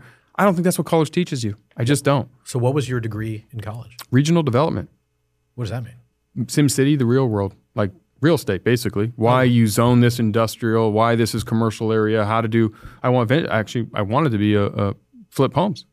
I actually did. I flipped homes on the side at ADP. Uh, excuse me. After ADP, I bought a house to flip in Mira Mason. Got killed during the recession. Oh, jeez. Yeah. Okay. Lost my ass. Yeah. But you're back. Well, I own real estate. I don't Yeah, flip. I've okay. never flipped since. I think it sounds fun. We were chatting about it because If I somebody- want to get involved in If it. somebody put together a small little fund, twenty million dollars, something like that, right? And was like, okay, I need a million dollars from everybody, and we're gonna Mm-hmm. we're gonna buy this, you know, this group of housing. This morning, I sent you a listing that I thought was really interesting. It's close to USC. I do not invest in real estate, by the way. I will lose my shirt every single time. but it was like a seven unit complex right near USC, and I was like, dude, we should buy this. Of course, you ignored me. That's fine. Left on red, I think. Yeah, no, It makes sense. No, I it's actually went to immediately went to junk. Yeah, probably. Yeah, for sure. on Instagram, you have like, and I'm just learning this because I'm brand new to Instagram, but you have like an inbox, a general, like you have all these like filters. And then I, I don't ever want to hear from this human again. No, dude, I, we were talking earlier before we were before we were hot, before we were live about Dan Fleischman. Um, this is a kid who I grew up with. I was a mentor to. This was like my kind of like little buddy when I was a kid. Um, I sent him a message not knowing how to use these things. I can only imagine that the team of people that work for him, you know, work with him. Well, Oh, he, he does his own social, okay. but it might not ever hit his inbox. I'm pretty sure it goes. Well, it, that's just the algorithm too. Like it's not him making that choice. That's Because I true. have that. I, I get unfortunately, I get people who say, I sent you a message. I go look and it is in this third folder. I'm like, it's I called didn't requ- see it's the it. requests folder. Is it really? Oh, Yeah, there is I a just- request yeah, folder. yeah. and they just sit there. I just noticed it the other yeah, day. you have to physically like. There's you have to. You thousands have in to. there. I have to go to it Yeah. and actually go through it. And it's like okay, like uh, I- There's a lot. I of hate to spam say it, in but I'm there. not doing that. Yeah, yeah, it's hot. I get I, I get so much hate mail from my Instagram. I don't know if you do. I mean, it's Is if it you- if Nature of the Beast? you- Yes. I used to listen to Rogan because I'm a huge fan of Joe Rogan's podcast, and he would talk about how he doesn't read any of the comments on his YouTube or his Instagram or anything like that. Last night, I was like, I'm going to break that cardinal rule, and I went into the Instagram because you know it's, I don't manage it, and I, I went. think they call it the the Instagram. I think it's just I'm Instagram. dating myself. Okay, cool. You Right can't. You, wait, by the way, you're not dating yourself that much. Like you're too young to be saying that. on. Yeah. But carry on. All right, so yeah, um, but I go into uh, not the Instagram. I go into Instagram. I was on. You were using a smart telephone. I was u- yeah, I was using a flip. No, I'm just kidding. I was using um, I was using an iPhone. okay. you, said, you said that like you knew what you were saying. Um, Yeah, dude, I feel really confident about that. Um, but I go into it, and some guy, and I hope he's not watching because this is just like going to make him feel great, was like, You're a sham, you're a liar, you know, saying all these things. And he was like, You're you're selling, you know, whatever you're hawking, or, you know, like you should be ashamed of yourself. And I was like, Should I do it? Should I do it? Oh, you can't respond, man. Oh, and I did. And I and I and I you, You know what? responded? Oh, you can't do that. I did. Can't do that. I did. Take away the phone. Because the thing is, I'm not selling anything. I know, but you can't do it. Yeah. I did a P, my team did a content thing, and it was a little blurb where I was talking about I believe success is 360 degrees. Okay. I don't believe that someone who's successful in one area of their life but fails to hit the others Yeah. is truly successful. And we were talking about what does success mean to you? Right. And so I was saying a billionaire who's 100 pounds overweight and divorced and no relationship with their kids isn't successful. I feel like this is coming back my way. Are you a billionaire? I'm on my way. How about that? Yeah. But you're not 100 pounds overweight. You're not divorced, and you do have a relationship with your kids. I do. Okay. So, I'm, ch- I'm checking. you're not those- you're not this person. But my my comment I was think he's talking to you. Oh, me? Hey, I'll take it. billionaire. Congrats, man. yeah, I, did- I did it. Um, and I said they're not suc- they're not successful. They're rich. Right. And then I went through another version of someone who doesn't have the money, uh, is ex- extremely in shape but broke and has no relationships, and someone who has the relationships but has no money and no conditioning. And I'm like, there's areas of your life spiritual, emotional, physical, financial. And I was basically just communicating something positive that says you should try to be the best version of all those areas. Yeah. I don't know, it got a couple million views on the Instagram. Oh shit. And and I for fun was just reading the comments and some of them were just Oh, so that's- butchering me. Okay. Like blah, I mean 60,000 comments. I was just scanning for fun cuz I was like, "Oh, this is cool." Like So you're speaking from experience. Don't. I didn't respond because I don't. I'm not touching move. that one. Yeah, I'm not. I'm not opening that door. Yeah, but you can say any. Like, there's nothing polarizing about that. I wasn't saying anyone's bad. I simply said Yeah. the goal of success, being successful as an individual, should be how you do anything is how you do everything. Everything should be great. Yeah. So if you can figure it out financially, don't you want to figure it out for health? Don't you want to figure it out with your relationships and your spiritual and your emotional well-being? That's all I was saying is we should all strive for this. Yeah. That's the And goal. somehow I pissed off eight thousand people. That's a lot of people. I mean, I don't know if it's that many, but it was just seemed Yeah. like I was like, for every four good ones, oh, that's great. I agree. I agree. You're an idiot, dumbass. You don't know shit. Oh, jeez. what are you? You pretend these fake people online. Like, and then it Yeah. was just funny. I was actually giggling, you know, about, and I was giggling literally. Yeah. Uh, because I was like, I was crying. I was like, how are people upset with this? Could you imagine if I said something polarizing? Yeah. Because I t- tend not to. Yeah. You've probably never seen a piece of content where I tend No. to pick a polarizing side. No, it's motivational content. If Yeah. anything. I learned from Michael Jordan early on. yeah. Both sides buy shoes Yeah. right? Absolutely. If I'm in the business of selling anything, Yeah. an idea, a product, a service, I don't want to alienate a group of humans to say, don't buy from me because we found 4% of our differences and I'm going to hone in on them. Right. Yeah. Well, you know what? We all agree on 90% of things. That's right. And so I like to live there back to the relationship style of my approach. So it was just funny. You can't, you can't get into the Yeah, comments. no response. Okay. You can read them for like good night laughter. I read it in bed. Um, Yeah, that's a good time. Yeah, and I, I just felt terrible. And I, I literally was sitting there with my phone and I was like, should I, should I, should I, should I, should I? And I thought about it. I put my phone down, thought about it a little bit more. You know, you're just starting. Like, I just started with Instagram. That's why I probably called it the Instagram. Mm. But I started, I started my Instagram probably, Lev, uh, how old is my Instagram? The Instagram? How, how old is the Treat it like a Instagram? pet. It's like three weeks. Three weeks old. Three weeks old. Okay. What is that? Was that, was that Andrew? Yeah, the, yeah, that's the, was the voice the, of the God. voice upstairs. I'll do whatever you say. Um, thank you, Stop Andrew. ca- tell him to stop calling it the Instagram. yeah. Stop calling it the Instagram. I tell you what, Andrew, if you were willing to tell me to work out in that same voice, Every day? oh yeah, that's true. It would have to be something that plays on repeat, like work out, Yeah. get out of bed. um, but yeah, you know, it's a brand new Instagram account. Um, I, I d- I don't really have like a social media presence. Um, and I wasn't used to, I, you know, people are preconditioned to like, you know, for people that have social media accounts, I think you're used to that banter, that that back and forth maybe, or you're desensitized to it. You, I'm not desensitized because I used to uh, when I had Yelp and had 20 Everbowls Mm. that I was managing. I live on I, the Yelp things would just keep me up at night. Ah, dude. And then I came to realize a piece of advice my dad used to always tell me, and I didn't connect it to this at this moment until later. Yeah. He's, he used to always say, "Would you rather be right or would you rather win?" That's so funny. I worked, that's such a great phrase. Dean, I don't know, Dean, if you can hear this. We both worked in San Francisco for a billionaire named Ken Fisher, Fisher Investments. And he had this phrase, which is just like what your dad said. And it was, do you want to be right or do you want to be rich? Same thing. Same thing. Same thing. because I think too often getting into the diatribe and the back and forth on a comment for nothing, Yeah. you're just trying to be right. I have to be right. They, they can't say that. They can't feel that way. That's how I felt. Instead of saying, you know what, either they're just screwing with you because they're just having a good time at the expense of you, knowing that it may rile you up. Yeah. They really feel this way, and they're just they have some na- their na- naivete. Naivete. Boom. Boom. Speaking French. French 101. I didn't want to win. I wanted to win him over. Correct. right? So it's different. Like I didn't want, you know, in absolute terms, like in sports, you have a winner and you have a loser. It's binary, right? I didn't want that to happen. I wanted us both to win. And so we went back and forth because I'm not hawking anything. Yeah, I understand. You know, the point of this podcast is to get the origin story of someone who has gone from employee to employer to critical mass scale. Yep. Right. And that's the whole point of go ahead. But I'm gonna argue. I'm gonna argue on his behalf for a second. Oh no, not Yeah? Yeah, you ready? yeah. Hit me with it. I agree with you. You're not hawking anything. You're not doing this to sell a product, but you do have a purpose. Yeah. well, And- I'm finding that purpose. Yeah, yeah. Yeah. And the purpose may be to elevate your platforms to provide more good for the world. And that's okay. Yeah. But everything we do is selfish. And everything, We got to talk about philanthropy then. everything you do, even playing with your kids is selfish. Yeah. Doing something for your children is selfish. It makes you feel good. But that- everything we do is selfish. You can't really do something that is selfless. Impossible. If I take a bullet for my daughter, Yeah. it's because I don't want to live in a world where she's alive and I'm dead.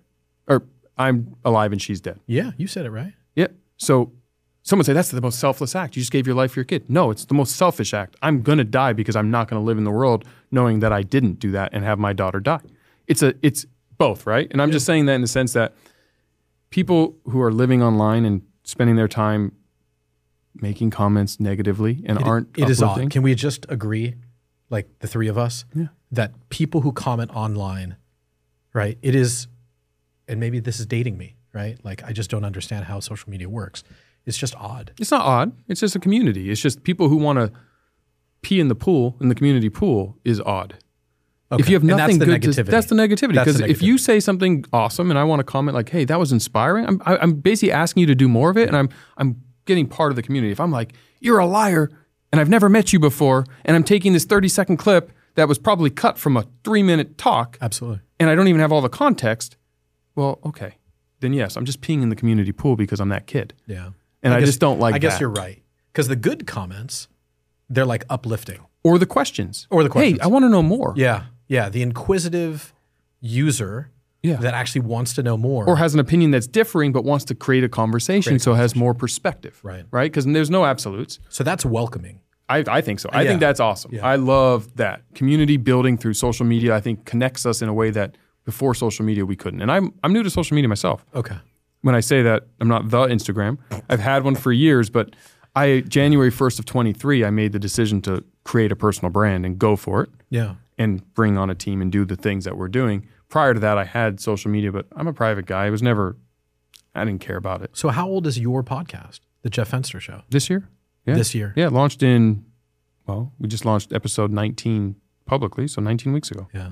And you've had some really big names. Yeah. I mean, Well, you yourself are a big name, I don't know which I about think that, invites, well, it's okay to be modest, but I think your platform that you've built, I think it's very similar to what we're trying to build, Mm-hmm. which is like, how can I meet interesting people, get them to tell their story, right? And have that resonate with an audience to the extent that it helps them solve some issue. Well, I think where, and it's how life works, like almost like Karate Kid, the movie. Like Let's go. paint and Yeah. you learn that that's actually Yeah. a thing. Yeah. Not realizing it, I was honing my skill of building relationship capital my whole life. And I can tell you, I've made millions of dollars in my life. 85 to 90% of all the money I've ever made is because of who I know, not what I know. Okay. And because I'm very clear on that, I'm very focused on continuing to nurture and build incredible relationships. Not because I'm going to take from all these people, because I actually do it a different way and I lead with value and I help as many people as I can. And by a proxy of that, I get so much. Yeah. And I've learned this because it's just what happens. And my friends always say it's fenced your luck. You're the luckiest guy. It's really not. What it is is I'm prepared and I recognize the opportunities. And I, and you fish with one pole. I'm putting ten in the same uh, off the back of the same boat. Yeah. I'm just more likely to get a bite. I'm not better at it than you. Right. I'm just increasing the odds. It's statistics. It's the data. Do you find yourself taking the same investors that were there with Canopy HR all the way through your journey? They're always welcome. Yeah. And I can tell you, we just raised money for We Build Global, our, our newest uh, Your construction company. yeah, so we spun it out and we were oversubscribed by more than 2x. We had to turn down half the money and we did it in less than 48 hours. And I had to tell more people no that wanted to participate because Yeah. if you are honest and transparent with people and you do good, they want to participate. And that's the whole thing is again, it's relationship based. So I like to have lifelong friendships and lifelong relationships and I want to do that and I'll share one ADP uh, iCheck story because I think it will hit this home and it's such a good example. When I had started the payroll company, you know, we were grinding, but it was tough Yeah. and we were doing low six figures in top line revenue, and it was a grind. You know, like hey, we got the early fruit, the low hanging fruit, but, But now this is in the middle of a recession, a global Sure, of recession. course, yeah. Okay. and this is about 18 months into the company and i went to albertsons once a week for groceries for my family and you know i was in there and i would make small talk with the checkout clerk like Yeah. not having a stay it was like hey how are you you know and i got to learn that she had dogs and took them to dog beach she knew i had a payroll company and a little daughter and it was very we never went for coffee or lunch i mean it was just a small three minute conversation two minute conversation in the, in the grocery store humanizing you're a human i'm a human we, we can have a human moment Right. where most people are ignoring each other.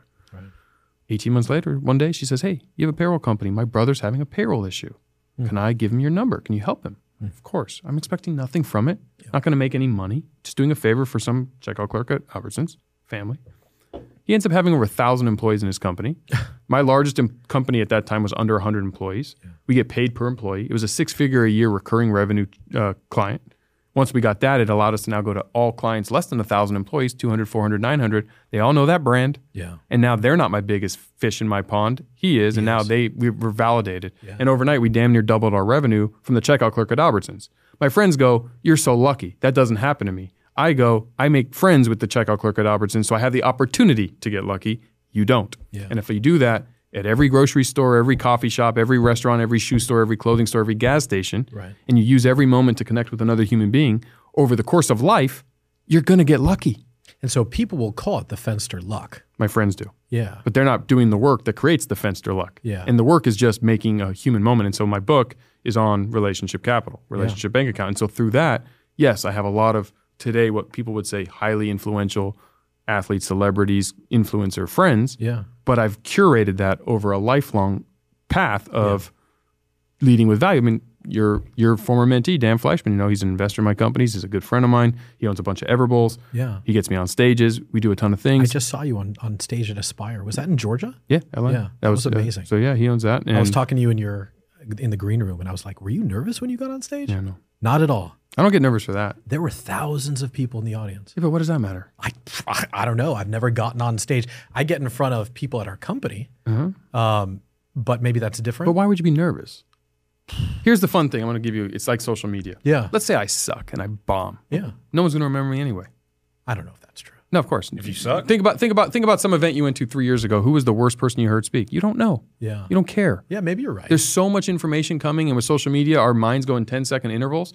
If I make an ass of myself, and you don't know me, Yeah. I'm forgettable. If I'm Kim Kardashian and I do that, of course, everyone's going to remember that because she's somebody. sure. So I'm not yet the size of the other speakers. You know, Marcus Lemonis is on this stage. Kevin Hart's on this stage. Yeah. Kevin O'Leary. Kevin O'Leary, Dan right. Fleischman. I saw that. If Jeff Fenster goes up there and says something stupid, they're gonna be like, "What an idiot!" And then tomorrow, never remember that happened. Okay. Meet me six months later and never have known they met me. Yeah, So what do I have to be nervous about? I guess. And number two, I'm confident in what I'm delivering. yeah, And I've been speaking on stages for many years. So. yeah. But no, I wasn't. But the That point was an of it amazing was, uh, event. yeah, it was great. Yeah, Um, Dan Fleischman, though, the, a lot of people always say, man, how did you get that relationship? Because everyone wants to meet Dan, yeah, and I, I helped him.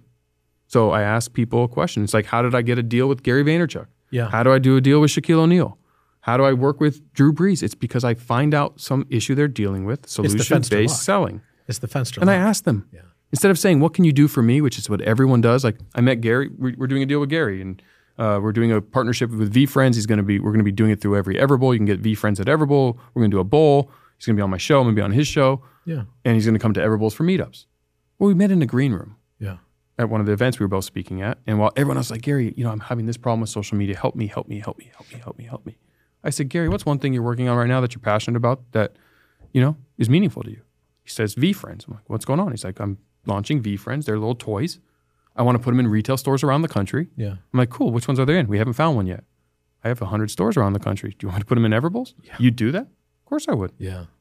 Well, let's talk about that, man. I'll help you. I'll come meet people at their stores. I can drive traffic to the stores. Yeah. I want that. Yeah. Absolutely. I want that. well, your franchisees want that also. We all want that. We all want that. So now we're doing a deal with Gary. My friends go, "Oh, you're so lucky!" Like, fencer luck. It's like, is it? I just asked him and tried to help him, Yeah. and not worried about what was in it for me. I didn't ask him to do those things first. Yeah. I said, "What can I do for you, Gary?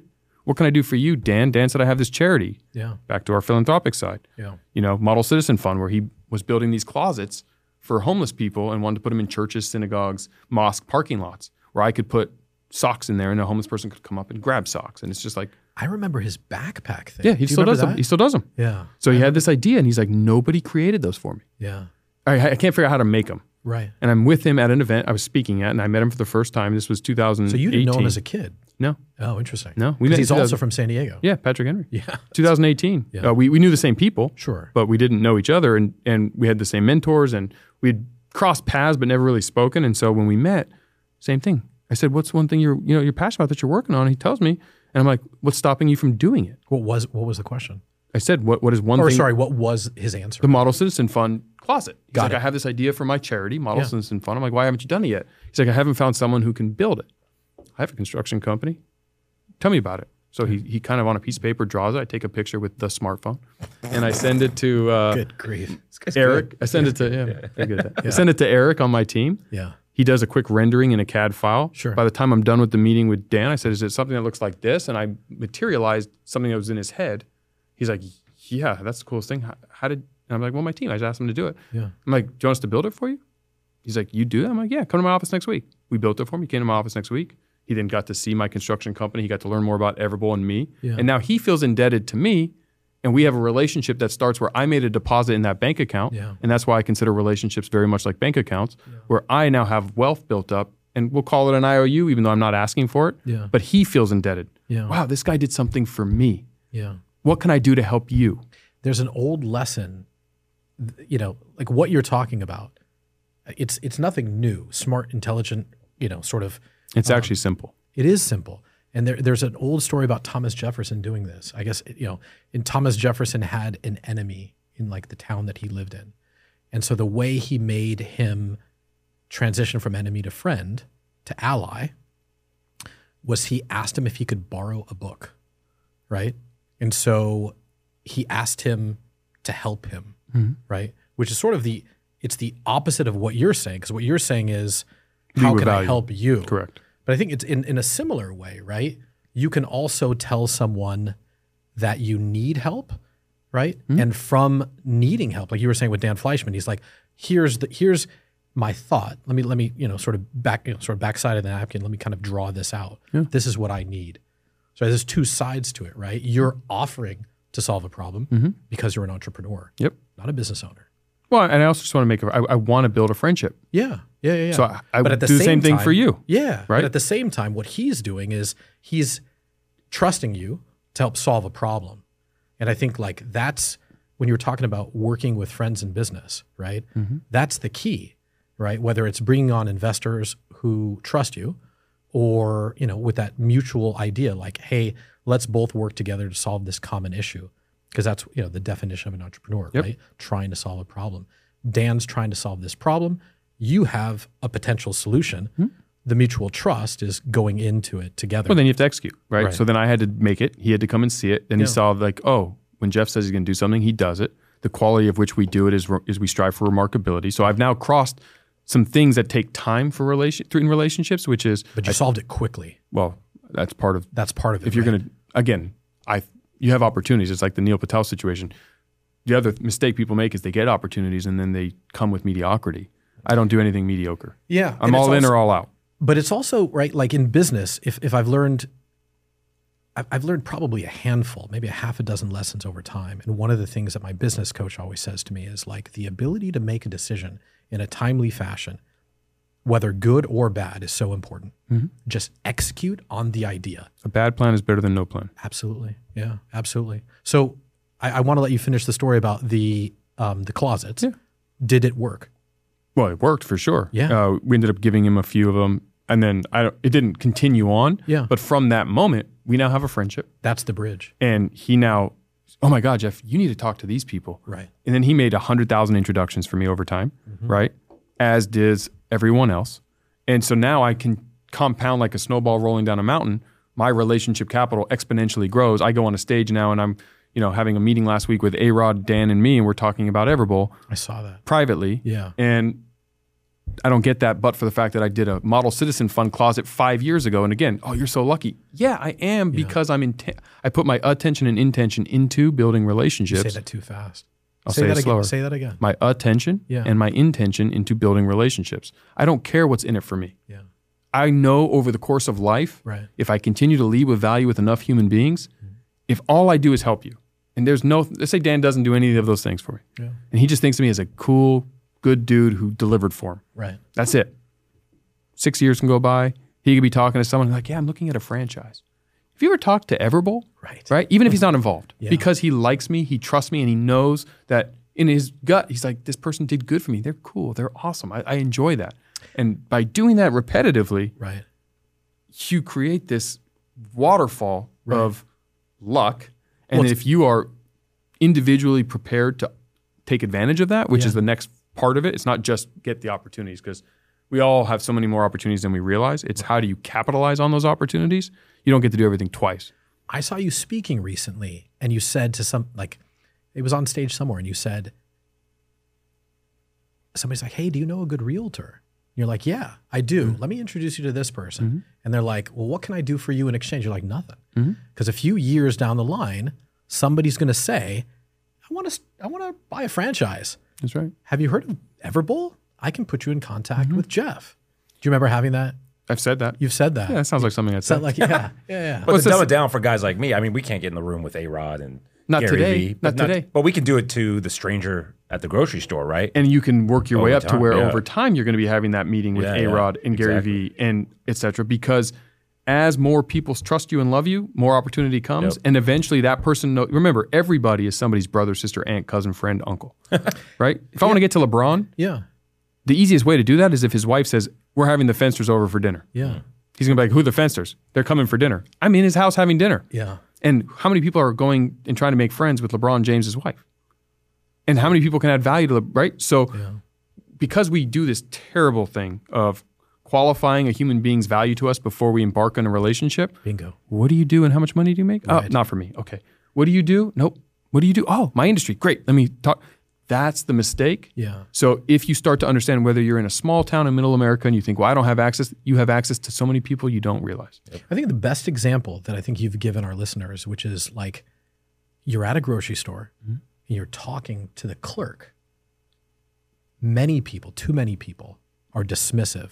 They've labeled that person, like you said, they've put a dollar sign over that person. It's one dollar sign. It's not four, right? To go back to the Yelp thing, right? Yep. Like what what does it cost to buy an Everbowl, right? It's you know two dollar signs or something like that. Okay, if you're filtering on that, but I think we too often label people and not understand that each human has value, right? And each human has doors to, to opportunity That's right.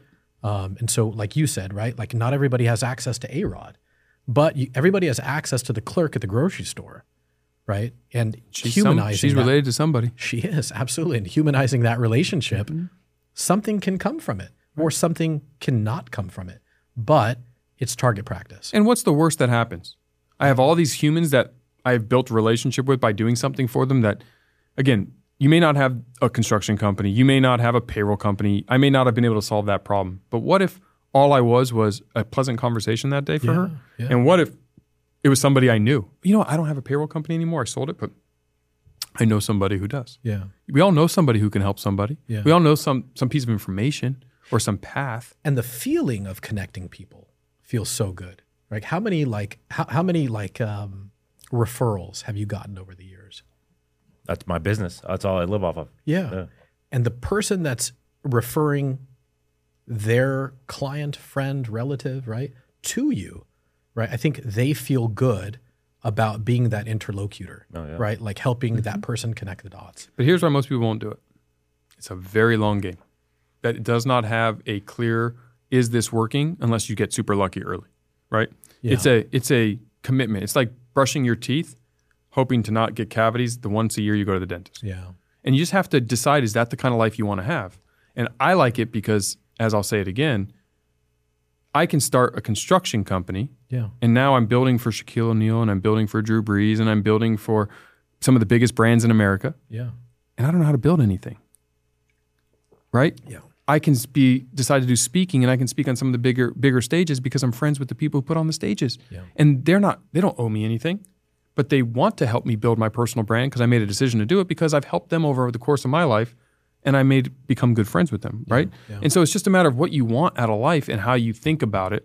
People don't do it because it's a long process. And so my book is teaching people how to do this the right way because most people in the referral business, which everybody in a trade tends to be in that business, Yeah. but no one does it right Right. everybody doesn't understand the power of referrals. They have a scarcity mindset of I'm the one giving, I need something from them first. I will give you all my referrals. Don't give me anything. Yeah. Somebody will. Yeah. And I'm going to pay that out there and I just know it's going to work. But again, the other part of it is are you able to uh, uh, are you going to stand out and be different and be remarkable when you get the opportunities? Because that's the other part, right? Like as you move up that ladder, if I'm validated by eight people that you trust, Right. I don't even have to earn your trust. No. If eight of your closest friends and people, business mentors and stuff say, you've They're got to all- work with Jeff. Yeah. they're He's the vouching best. for Jeff, right? as soon as we meet, I'm working with you. How, how are we doing this? Instant connection. Instant. Instant. And that's the part where you have to display the commitment to excellence and you have to have execution and you have to have creativity and you have to understand your strengths. yeah. So it's a double side. And I think too often we want the result without the work. But especially the in work's this there. in the but you got to put in the work and i think in today's um in the era that which we live in where amazon will deliver a package in 2 hours where your groceries ca- we've talked about this before i get my groceries delivered And, and you think i'm a terrible person for because that. you missed the opportunity for the checkout clerk. Thank you, Jeff. Thank you. so that's a great point right what sort of human interaction am i missing Yep. right but maybe i'm connecting with the DoorDash guy Great. right So you dropping it off and leaving. I hope you are. No, th- actually, no, because on our application, is it called application? It's called an app. on our app, they've got to ring the doorbell and connect with us. So, yeah, I'm using all the wrong terminology. okay. Yeah, you're this reaching. Is, this is really odd. But I, but I will say that I love connecting with people. Um, and today's episode is not about me; it's about Jeff. It's about us. Yeah, There we go. I appreciate that. He said at the beginning he didn't want to go for an hour about his origin story, and here we are, one hour later. What are we- I haven't heard what are about we at? one Everbull. One because everyone's just part of the journey. You know, Yeah. I think it's it's not it's not. I think success is formulaic, and I get asked all the time, how, "Hey, how can you help me become successful?" And I don't think what I do matters. I think it's the how you do it. If you figure out the formula for success, you can duplicate it again and again and again and again. And if you simplify it down to that level, Yeah, you can have it. And I think we overcomplicate it by saying, "Well, I don't have, I you don't need all those things." It's a very simple process. I'm able to build companies very effectively, whether it's Everbull, We Build, Canopy. You pick and pick uh, Unevolve Concepts, Unevolve Studios. Um, I'm able to do it because I follow a formula. I have my core values, which is my success formula. I know it very specific. I make friends and I have fun every single day. Yeah. I make friends with as many people as I can and I have fun because that means I'm enjoying what I do and I'm passionate. The second I stop having fun, I'm going to do something else. I take immediate decisive action. Yeah. I aim for Kaizen, which means it doesn't matter how good or bad I'm at it. I'm going to get 1% better every day. And it's a love matter Kaizen. of when, not if, Yeah. I achieve a level. Yeah. I strive for remarkability, not perfection, because on the path to remarkability, you hit perfection sometimes. These sound like chapters in a book. A It's not a best-selling book, you have but like it's a my whiteboard? keynote. I got a Yeah. keynote. It's your, yeah. And then is change ready. impressive. And then Yeah. you have to be change ready. I think we're ready for the second book. yeah. Change ready, which is people get stuck saying, this is how I do things. And Blockbuster wouldn't Hmm. become Netflix because they didn't evolve and adapt when there was time to change. Yeah. And we get so uncomfortable with being uncomfortable that we just don't want to change. And so if you continue to train the muscle of recognizing that you have to always pivot, adapt, and change, whether it's COVID, Great Recession, Yeah. supply chain hell, high interest rates, a divorce or a death in the family, uh, a bad breakup with a friend, Yeah. someone quits at your team that you never thought you could live without, you get fired from the job. Like you have to understand that the world's going to change. Yeah. And so if it happens, what do I do? I go back to number one. I start making friends, having fun, Yeah. taking immediate decisive action. Bad plan better than no plan. Kaizen my way there. Remarkable just means am I giving 100% of my best effort in what I'm doing right now? Yeah. As good or bad as I am. Yeah. And if you keep doing that, you will be successful. Right. It's just a matter of when, Yeah. not if. Yeah. Execution's a big thing, right? It's everything. Yeah, it's everything, right? It's something that like how many times have you met someone where they's like where they say something like, "Well, I had that idea." Right? You're like, you know, whether it's like I'll tell you a funny story because I think this is like um, this will add some fodder. Um, so my business partner, uh, Dean, um, we both worked at Fisher Investments a long, long time ago, which is a big, big, big um, asset manager, right? Um, and um, there was a kid who worked there. We were young. We're talking about execution. Um, and he was like, I'm leaving Fisher. And I think at the time when we were young, I don't know how much we made, you know, a couple hundred thousand dollars or something like that a year. We were young. Um, yeah, somewhere around there. And uh, you know, this is Bay Area. So this is like for people who are listening in, like Des Moines, Iowa or something, you're like, oh my God, that's so much you're money. broke. But you're kind of broke, right? Because you're spending six, 6,000 grand a bucks a month, month? on rent. Yeah. Yeah, yeah, To exactly. live in a very small, non air conditioned, Y- yeah. I, I mean, it wasn't, rent controlled, yeah, it wasn't nice. I will, I will say that. Living in San Francisco was not like one of the best or best periods of my life, but it was interesting. And the people I met, like you said, right? It's who you meet and, and who help sort of light a path. And if you have enough friends in a diverse amount of industries, right, um, that you love and respect, 'cause that's a big deal, right? Um, then you have a spotlight on all these different paths right? And then you can choose to take one of those paths. But like if it's just up to you, I think you know you have these self-imposed limitations on kind of what you want to do and where you want to go. And it's that human interaction, it's that day-to-day exchange of a commodity, whether it's love or uh, happiness or respect. Um, it's that day-to-day exchange, and if you can get good at that day-to-day exchange of sort of of, of human interaction, right? And scale that, right? Whether it's friendships or colleagues or business associates, you will find perpetual success, like Jeff is talking about. But going back to um, execution, so we're working at this company, Fisher Investments, and I love this story because it's a story of our own stupidity. And I think it's important to kind of lean into that. Um, our mentor, Ken Fisher, the guy who started like, um, this company, would say, um, embrace regret and shun pride. Embrace regret and shun pride. And I think it's like that. Do you want to be right? Do you want to be rich? Those are like two of his best sayings that I think like I try to teach people that work in our organization. But when we were working at Fisher, there was a kid who was like, I'm leaving Fisher. And you're like, what? What are you leaving, dude? You got it made, bro. Um, I sound like I'm in my 20s. Yeah, right there. Yeah. Yeah. All right. Cool. Nailed it. Um, where are you going? Um, hopefully, Dean remembers this conversation. Where are you going? He goes, I'm going to this startup.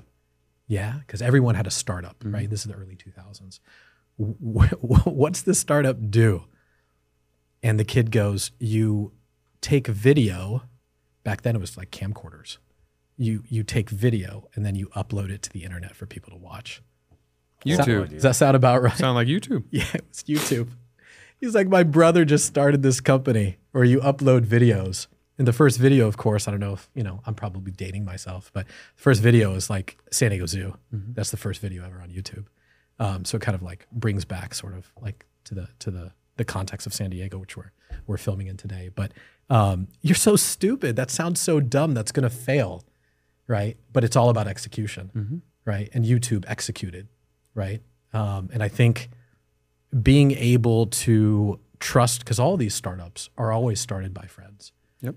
and nobody ever talks about the startups that are founded by friends that worked everyone talks about don't work with your friends don't work with your family because you know they'll cheat they'll lie they'll steal you'll lose a friendship you'll you'll lose you know a life partner um, friends family whatever you'll get divorced um, but nobody ever talks about these successful businesses that like you know like jeff has started um, or a series that, that he's started where you take your friends along for the ride or maybe they take you along for the ride you're on this ride together Because again, I'll, I'll say it like you say we're going to lose this friendship because of those reasons, Mm. and you're basically what you're saying is we created an environment where a friend could be a non-friend and it could be exposed, and therefore I'm going to blow my friendship. Which you're telling me, so let's not do that. And I'd rather have a superficial fake friendship that works in a vacuum of perfect protection environment, with right. bumpers on the alleys, Yeah. and we can't put any weight on this thing, otherwise it's going to break. I don't need that friendship. yeah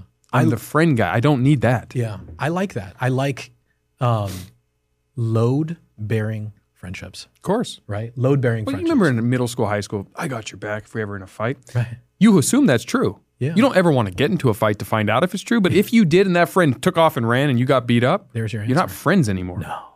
The loyalty wasn't there, right? Yeah. Same thing. Oh, I would never cheat on you, man or female, Yeah. regardless of the gender situation. And then they're in a situation and they cheat. Yeah. Okay, well then they would, right?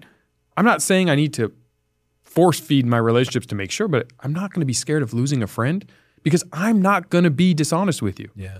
I may have to s- have a hard conversation. I may have to fire you. Yeah.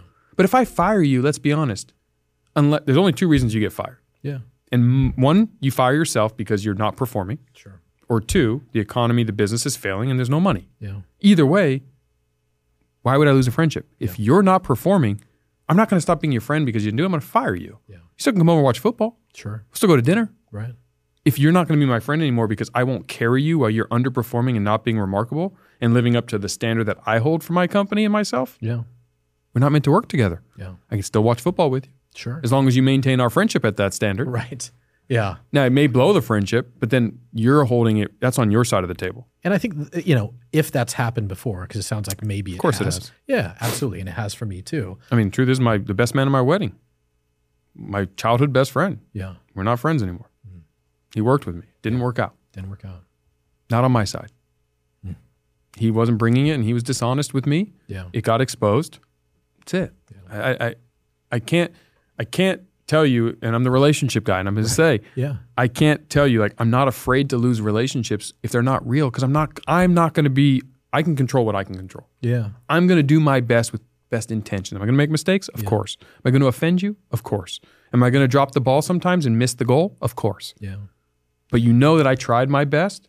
You know that I went with good intentions. Right. If you that's not good enough, then our friendship ends.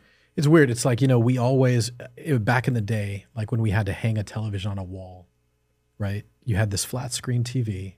Um, and people would always tell you that, like, oh, you better hire someone to do it, right? Because if you hang it and it's not on a stud, it's going to rip, right? It, it's going to rip off the wall, right? And you're going to destroy your TV, you're going to destroy your wall friendships, right? To kind of like use an analogy from the construction uh, industry, which you're a part of. Um, we build, right? Yep. Yeah, We build stuff. we build stuff. Okay. And we build global now. yeah. Okay. Um, the relationship has to be load bearing like that wall, because whatever weight you add to that wall, if it's superficial, like you said, sure we can have superficial relationships, but for anything to work, for that TV to stay on the wall, it has to be load bearing. Can't just be an empty piece of drywall, right? Because that's hollow. And friendships that don't get tested aren't real friendships. And once you have a family, Yeah. kids, business, Yeah. I don't have time for superficial relationships. I don't want to not hang I don't want to hang out with you fa- and have a fake friendship and not hang out with my kids. So, how many people reach out to you and are like, hey, Jeff, like I knew you when you were da da da da da. Let's get together. Like, how do you? I mean, I don't get as many of those. I get a lot of, hey, Jeff, can I take you to lunch and pick your brain? Can I, you will know, you invest with me. Of course. Normally, it's they want to first hang out and meet. Either they've heard me speak, they've seen my companies, they have social media. How many PowerPoints? How many slide decks do you receive every month? I don't actually receive that many. No. No, I, I get asked to, if I'll look at stuff. Yeah. Oh, okay. Hundreds. Yeah, yeah, yeah. Okay. Uh, luckily, His it's email, in- by it's the in way, is Jeff at no. I'm yeah, just Jeff at everbull.com. Send them. kidding. no, do not. I'm send the relationship guy. I want to meet more people. I want to build Yeah. good relationships, and I care about execution as well. Yeah. I always, I've raised tens of millions of dollars for my own companies, hu- over a hundred million for other people. Yeah. Um, Those are load bearing relationships. the number one reason people invest, they bet on the jockey, not the horse. yeah. Good point. I don't care about a, like uh, so Jeff Hoffman, the founder of Priceline. Yeah. We were having a cool conversation. He was actually on on my show, and we're talking about one of these examples. And he said, you know, same thing. Execution is everything. So he gets these guys come in and they want him to invest in their business, and it's like three or four of them. They're sitting around and they have this five year business plan and all this stuff. And he's like, okay, okay, let's let's set the business plan right here. Let's look at it for a few minutes. So I just sat there, and he's just staring at it. After a few uncomfortable So minutes, awkward. one guy says, Jeff, um, the business plan isn't going to do anything. And he goes, Exactly. exactly. yeah. We're not here to look at a business plan. I don't care what you're going to do in five years. The world's different in five years. Yeah. You asked me what we were, I was doing five years ago. Nothing I'm doing today is part of that plan. Right. I was never franchising Everbull. Yeah. I had 28 of them. COVID happened. I franchised. Yeah. I took money from a private equity group, Saruya Private Equity. When he invested, Aaron Saruya told me, "I'm giving you this money." He gave us three million bucks at a 30 million valuation when I had 17 corporate stores, and he said, and at this time he's never. They only invest in franchise concepts, and they have, I mean, these are hot dog on a stick, round table pizza, fr- uh, fro- f- Yogan Fruz, Pinkberry. He sold Kahala brands. Like these are master franchise uh, franchise private equity group. Yeah. I'll never forget. We're sitting there and he goes, I'm investing in you. And I know one day you're going to be smart enough to realize you need to franchise this business. And I already want to be at the table. Yeah. And I said, I'm never franchising, but I'll take your check. Sure. And then after COVID, I called him up. I said, Aaron, you were right. I was an idiot. I now understand what you were saying. It's called we're you, franchising. It's called YouTube. yeah, it's called YouTube. Right. But the point is, it's you bet the jockey because a good operator, someone who can execute, Yeah. it doesn't matter what happens. They'll find a way, and the business might pivot. It might become a different company, which many businesses have reinvented themselves. Apple, which is known now as an iPhone company, Yeah. was a brick and a, a full computer company Right. 25 years ago. Right. They were not in the phone industry, but they ch- changed ready. They pivoted. They had executors that executed at the highest level and brought it. And if you do that, you can beat.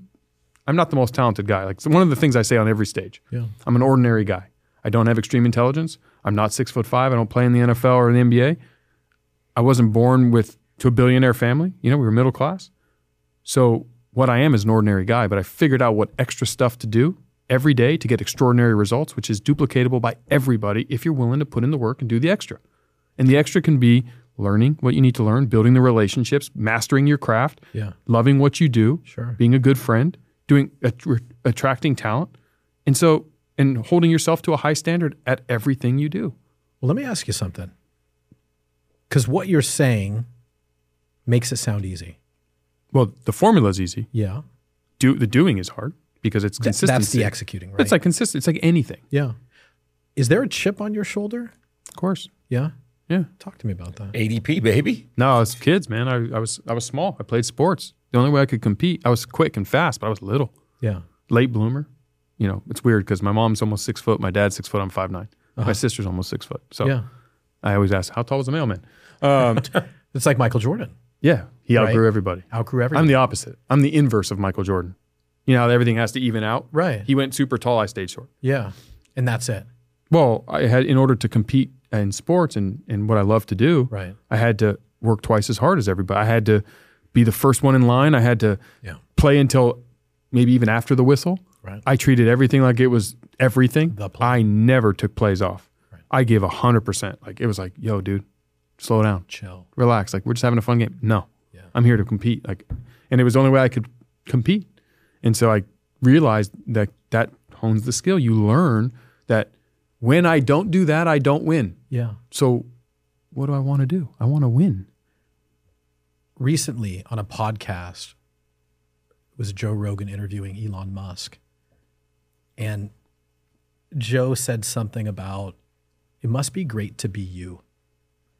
And Elon, you Yeah, I saw heard, that I heard that. Yeah, podcast? he said it's not. you wouldn't want to be me. It's lonely. Yeah. It's hard. But he It's also frustrating. can't, yeah. But he also can't turn off his brain. Do you find that you fall into that same paradigm when you're not distracted by thinking about work? You're unhappy? It's not work. It's anything. It's it's the you're never satisfied, and I've been told that my whole life. You're impatient. You're never satisfied. When is it going to be enough? Like Yeah. you got that. Why are you thinking about the next thing? It's because I realized it's like we talked about earlier. You know, making a couple million bucks or a million bucks. I thought I was going to be like, oh, I'm going to be happy now, and I'm unfulfilled still because what I've come to conclude now at 40, which I didn't realize at 20 Yeah. or 10, is I actually love the pursuit and the and the journey Right. the standing at the top of the mountain. I hiked Mount Whitney with with two buddies, Yeah. and we tried to set do it do it as, in a certain time record, like not record, but Yeah. there's a certain time that like if you do it this fast, there's like it's hard. Like it was a challenge, Yeah. and I was like, oh great, we get to the top, we're there, ten minutes, Yeah. and it's a 22 mile up and down same day hike. Like it, it's a journey, Yeah. it's a process. It's the highest peak in the continental United States. So when you got there, how'd you feel? Fine, but I was like, all right, you guys ready to go down? Let's go. like let's go beat the time down and it was like more the time journey of the of the challenge than imagine standing at the highest peak in the continental united states it was beautiful Right. but it didn't fulfill like and it's the same thing in business it's like you you do this it's like well what's next Yeah. and it's a mixture of imposter syndrome it's a mixture of, of feeling like right now someone else is catching up or beating me and i need to keep working Right. it's a mixture of never being satisfied it's a mixture of having a brain that Can you turn it off? not well. I'm not the guy you want to hang out with on a beach unless we're scuba diving or doing an activity. Like if we're just laying there, I'm not the guy to go drink beers with. And How do you go on vacation? I mean, I, I've learned, yeah. you know, um, I find I, I have, it's a focus. It's like anything. I work on finding the little things to enjoy and focus on when I'm on vacation. Can you turn it off though? I, I've learned to, yes. Yeah. And I mean, yes, I can. Okay. it's turning into like a therapy session. Um, no, Uh, Let's no, go. I, Let's I, have it. I just for, Can you turn it off? I, I, I well, this show I, I said it wasn't about me this episode. it is. Jeff said it's about us. Yeah. But really like the whole point of this is to understand Jeff's brain, Hmm. right? Because I think if you can understand um if you can understand your journey, right? If if a viewer can understand his journey, then maybe they can replicate a similar journey, whether in parallel or otherwise. Um, The, the viewer has to make a decision. And this is what it all boils down to. yeah. how bad do you want whatever it is that you want, whether in whatever uh, area of life? And if the answer is, I want it more than anything, then you're willing to do anything to get it. And if you hit that milestone in your brain and you can connect that emotion and that desire with activity, Yeah.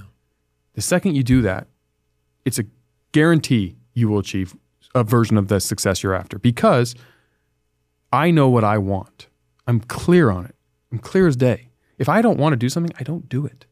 I don't half-ass things. I don't. I, it's like I want my business to grow and be successful. I want to be when I'm laying on my deathbed. I want to look back at my life and say, I gave everything I had. I achieved everything I wanted. I, I'm in the Hall of Fame of my own world, right? Yeah. Yeah. doesn't I'm not comparing against anyone else, it's myself, right? And so you say my brain and can they duplicate? They can. The challenge is they think they want an outcome that they see from somebody else. Right. I want the money that Jeff has or Elon Musk has or pick your I want the business success. I want the family success. Yeah. Do you want to put in the work that's required? Cuz when you realize what it is, a lot of people then go, maybe I don't want that as much. And there's nothing wrong with that. Yeah. But I've learned that hard work, it's an old cliche, hard work beats talent when talent doesn't work hard. Yeah. Every time I outwork my opponents, I win.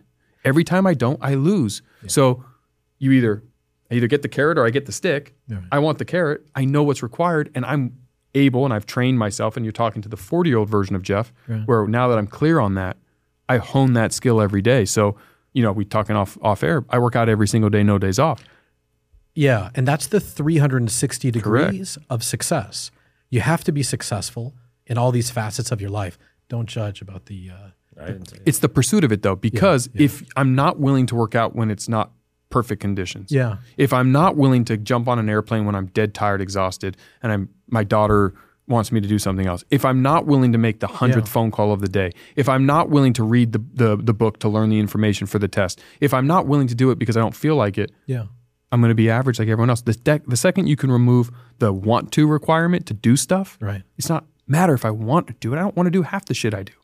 Do you think there's a difference between motivation and discipline? I think motivation is not real. Yeah. I don't believe in We're- now motivation. we're getting somewhere. yeah, I don't, I don't. That's not a word to me. I don't. Yeah. I don't understand that Yeah. motivation for what. You either want it or you don't want it. Right. If I hold you under underwater Yeah. and you want to breathe, Right. you're going to use everything you've got. It doesn't matter if you're tired. It doesn't matter if you're in your gown or your your uniform or your fancy clothes. Yeah. You're going to do what you got to do to breathe and get out of the water. Right. That's want. That's that's a need. Yeah. So what do you need? Like I know that for me to n- get what I want out of life, I want to make a lot of money. Yeah. Not because I have this desire. I don't drive super fancy cars, even though I can afford them. I don't buy planes. It's not what I want money for. I want money for freedom. Somebody told me you drive a truck. I do. Yeah. It's a actually has 150,000 miles on that truck. Spartan. Spartan. Spartan. No, F-150. No. I just mean like the way you live is Spartan. Oh no, I'm not. I mean, I, I, have Yeah. nice, I like other nice things. But I'm just saying, like, I don't care about cars. Like Yeah. my wife's, my wife, she drives me crazy. Buy a new car, Well, what does your wife drive? a Range Rover, Okay. All right. and she wants me to get a Lamborghini Urus. And I said, I will not get a Lamborghini Urus. I don't want it. I'd probably make fun of you. I don't want it. I mean, Yeah. I, do I think it'd be fun to drive? Sure. She'll still send me text all the time. Look at this Lamborghini. You can-" I'm like, I don't want it Yeah. We because it won't doesn't do anything for me. were- cars aren't dude. It's not my Cars thing. are not my thing either. It's not my thing. Are cars your thing? No, I'm too poor for. Okay. for it to be but, a but thing, yeah. would it? If money wasn't a thing, would you care? Because I don't. No, no, no, not at all. No. I, I I'll like tell you- big vehicles. I'll tell you a quick story. So I grew up middle class. We grew up in the same neighborhood. Um, and my dad, who's um, from the Middle East, drove a 1978 Honda Civic hatchback. For him, having a car was a milestone um, because he was a, you know, he had just come to America, right? Um, and he held on to that car, right, um, in perpetuity, right? Um, and so when I was young, we talk about chips on shoulders. Sure. I think we were talking about this like um, in the green room before we were live, but I said, um, you know, like when I was young, growing up, I didn't grow up in a, in a in a in a home setting where it was like, oh, I love you, you're amazing, you're the smartest one in the world. I didn't grow up in that type of household. I grew up in a real household where you were confronted with um, I think you were confronted with a harsher reality than most of the kids who lived on my block. Um, and I think that's, you know, that tale is consistent amongst so many immigrant families where it's like, we have come from nothing, we have gotten here. Do not feel for one second that you can rest on your laurels because A, my success is not your success. Um, you're, you also come from an immigrant family, right? You come from an First American born. yeah, absolutely. And so it's like there is something to be said about second generation. Are we considered second generation or 1.5 first? Whatever the case may be. Um, there's somebody who said about being raised in that, in that type of household where there isn't like where isn't there isn't all these luxuries right that you're surrounded by and you feel like things are easy and so for like you know chips on shoulders he drove a 1978 honda civic Hmm. and so on rare occasion where he would offer to drive me to school i would ask to be dropped off you're um, embarrassed. i was embarrassed i was totally embarrassed because you know like um you know whatever like the people who we know mutually like the blacks and the deongs and you know those types of people they had nicer cars right? And what was different between our family and theirs? We all lived in the same neighborhood. Well, it's what I guess it's, but it's if cars were my thing, I'd buy a nice car. Yeah. Like if that makes, I mean, I spend money on things that I enjoy. I just don't care about a car enough, and I don't need you to think I'm. I have no care what you think of me and my wealth. Yeah. So I don't do it for show. Yeah. That's not my jam. And so interestingly enough, I don't know what cars your family sort of used growing up, but as a kid, I felt super vulnerable about like the types of cars in my family. Now here we are, fast forward, you know, 30 years later, I don't drive a fancy car either. And I think my kids are always like, hey dad, I saw a Lamborghini at school. I saw this at school. I saw that at school. I'm like, yeah, we're not going to do it. I mean, my wife and daughter drive a nicer car than I do. Yeah. I think there's something to be said about that. But I think you hit on something more important, and it's, and I, I, I don't, I'm not qualified to have a parenting opinion, so You are. You're a parent. I am, You but I'm are not trying to qualified. give. I'm saying this is my view on parenting. I think parents are making a colossal mistake with children when they coddle feelings too much. Yeah. And it's like, I don't, life's not fair. That's a, the word can't is not allowed in my house. Life's not fair. Like those are two things my kids hear me tell them to. I, it's not fair, Dad. It's not meant to be fair. I don't, fair is not real. Stop worrying about fair. Yeah. And I don't need you to, I, I, I care about my kids' feelings Yeah. to a point. Yep. I don't care about their feelings if it's going to clip their wings in life Right. because one day you're going to be 18. One day mom and dad can't cre- curate an environment for you that is perfect. That's that's. and so now well you're going to said. go into the real world and guess what? You're going to come work with me. Yeah. I don't care about your feelings. I care about your approach, your process and remarkability. Yeah. And I care about your feelings when I say that. I don't mean that in a I don't care about you the person. Of course I do. Yeah. But ah, you know, I my my kid was up all night and I'm tired. With all due respect, Yeah. that's awesome, Yeah. or it's not awesome. But once you show up here, Yeah. I need your best. Yeah. We're doing something that's bigger than your kid staying up all night and you being tired. So guess what? You're tired, but deliver anyway. Those are tough conversations to have with employees. It's a standard yep. right? And I think what we're seeing this generation because I hire, I work with a lot of young young adults. Some of them, when you hear their childhood, the ones that tend to perform exceptionally well in the real world tend to have parents that created an environment at home that mirrored some relevancy to the real world. Yeah. If you're injured or sick, I'm all about your feelings as a kid. Yeah. If you're healthy, you're not injured. You just don't. Fe- I don't feel like it, Dad. I don't care if you feel like it. Yeah. Get up and get it done. Henry David Thoreau, the the author. Life is cruel, brutish, and short. Mhm. So embrace that, like you said, lean into it. You have no choice. No, absolutely, dude. or do you want to be the victim that talks about oh, why don't I get like I don't want my children's I my biggest fear for my kids has always been their be, like a lot of friends I went to high school with and grew up with their best years were those first 18 I don't want that from my Peaked in family high school. yeah I don't I don't want that Yeah. I want my kids best years to be the next 50 Yeah. I'm going to try to make their childhood amazing. But if every year it gets better because they have options, they have they live a life of passion and and they get to do something that they love every day and be the best version of themselves and s- whatever that is. And it might not be about money because not everyone cares about money, which is fine. Everyone's version of success is different. Right. But maybe it's being the teacher and getting to teach children and, and be in that environment. If that's what you really want to do, I want you to achieve that. And I don't want you to not get it because you didn't get into college because you didn't feel like doing your homework. And I, you know what? Don't worry about it. Do your kids talk to you about that? I hate school. My youngest does. Mine too. Yeah. Mine too. and I can see a difference between my two kids, which is fascinating because my yo- oldest, who's in uh, college, we raised her. I was poor, as I told you. I had no money. I had Yeah. to sell my house. I had to live with my parents for a couple years. I had to build a company. I had to borrow money from my father in law. I had to dance credit card to credit card to make bills and make ends meet for a while. right. So birthdays wasn't like, oh, whatever gift you want. It was like very minute. Yeah. And it wasn't like, oh, we can go anywhere you want. Versus my youngest six year gap, I had money, I had resources, I'm lazier and tired as a parent. Yeah. And so it was probably a little bit more coddling, a little bit more. And I see the difference in their character, I see a difference in their makeup. And so the younger ones, like, My younger one, I'm more concerned about because my younger one is not currently prepared to take the world on. And my wife and me have this conversation where my oldest is a badass. so th- this episode is not about parenting, but how do you, how do you write that shit? I don't know. I'm working on that. it's Everybody- hard. everybody It's hard wants to know. because we all have to change. Yeah. And she's 12.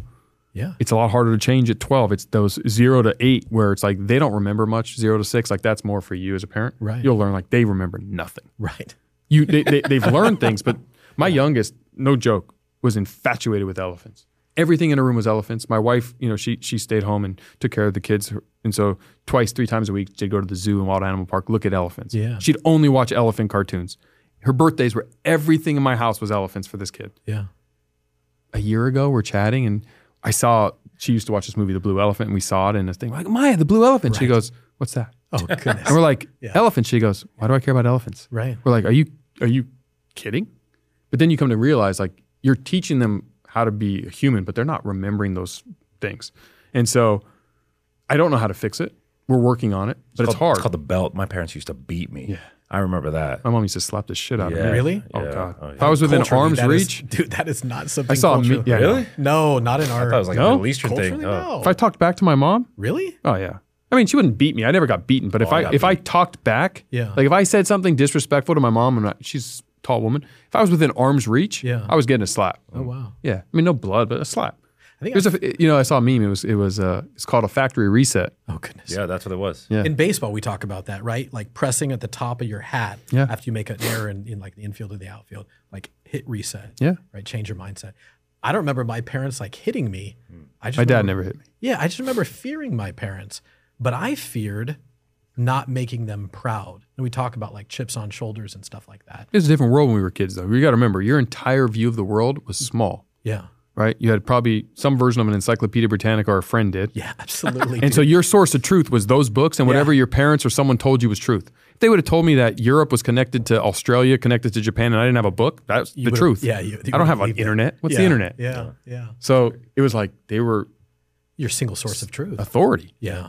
you know, like kids like you, you know, they could th- say, you'll be grounded for life. I, sure. You believe it. Yeah, well, I don't know difference. Did you get along well? Like in your teenage years, did you get along well with your folks? No, Why?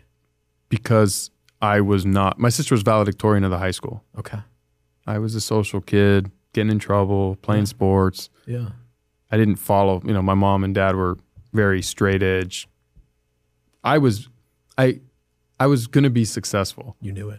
Well, my counselor once said he'll either be a millionaire or in jail, That's awesome.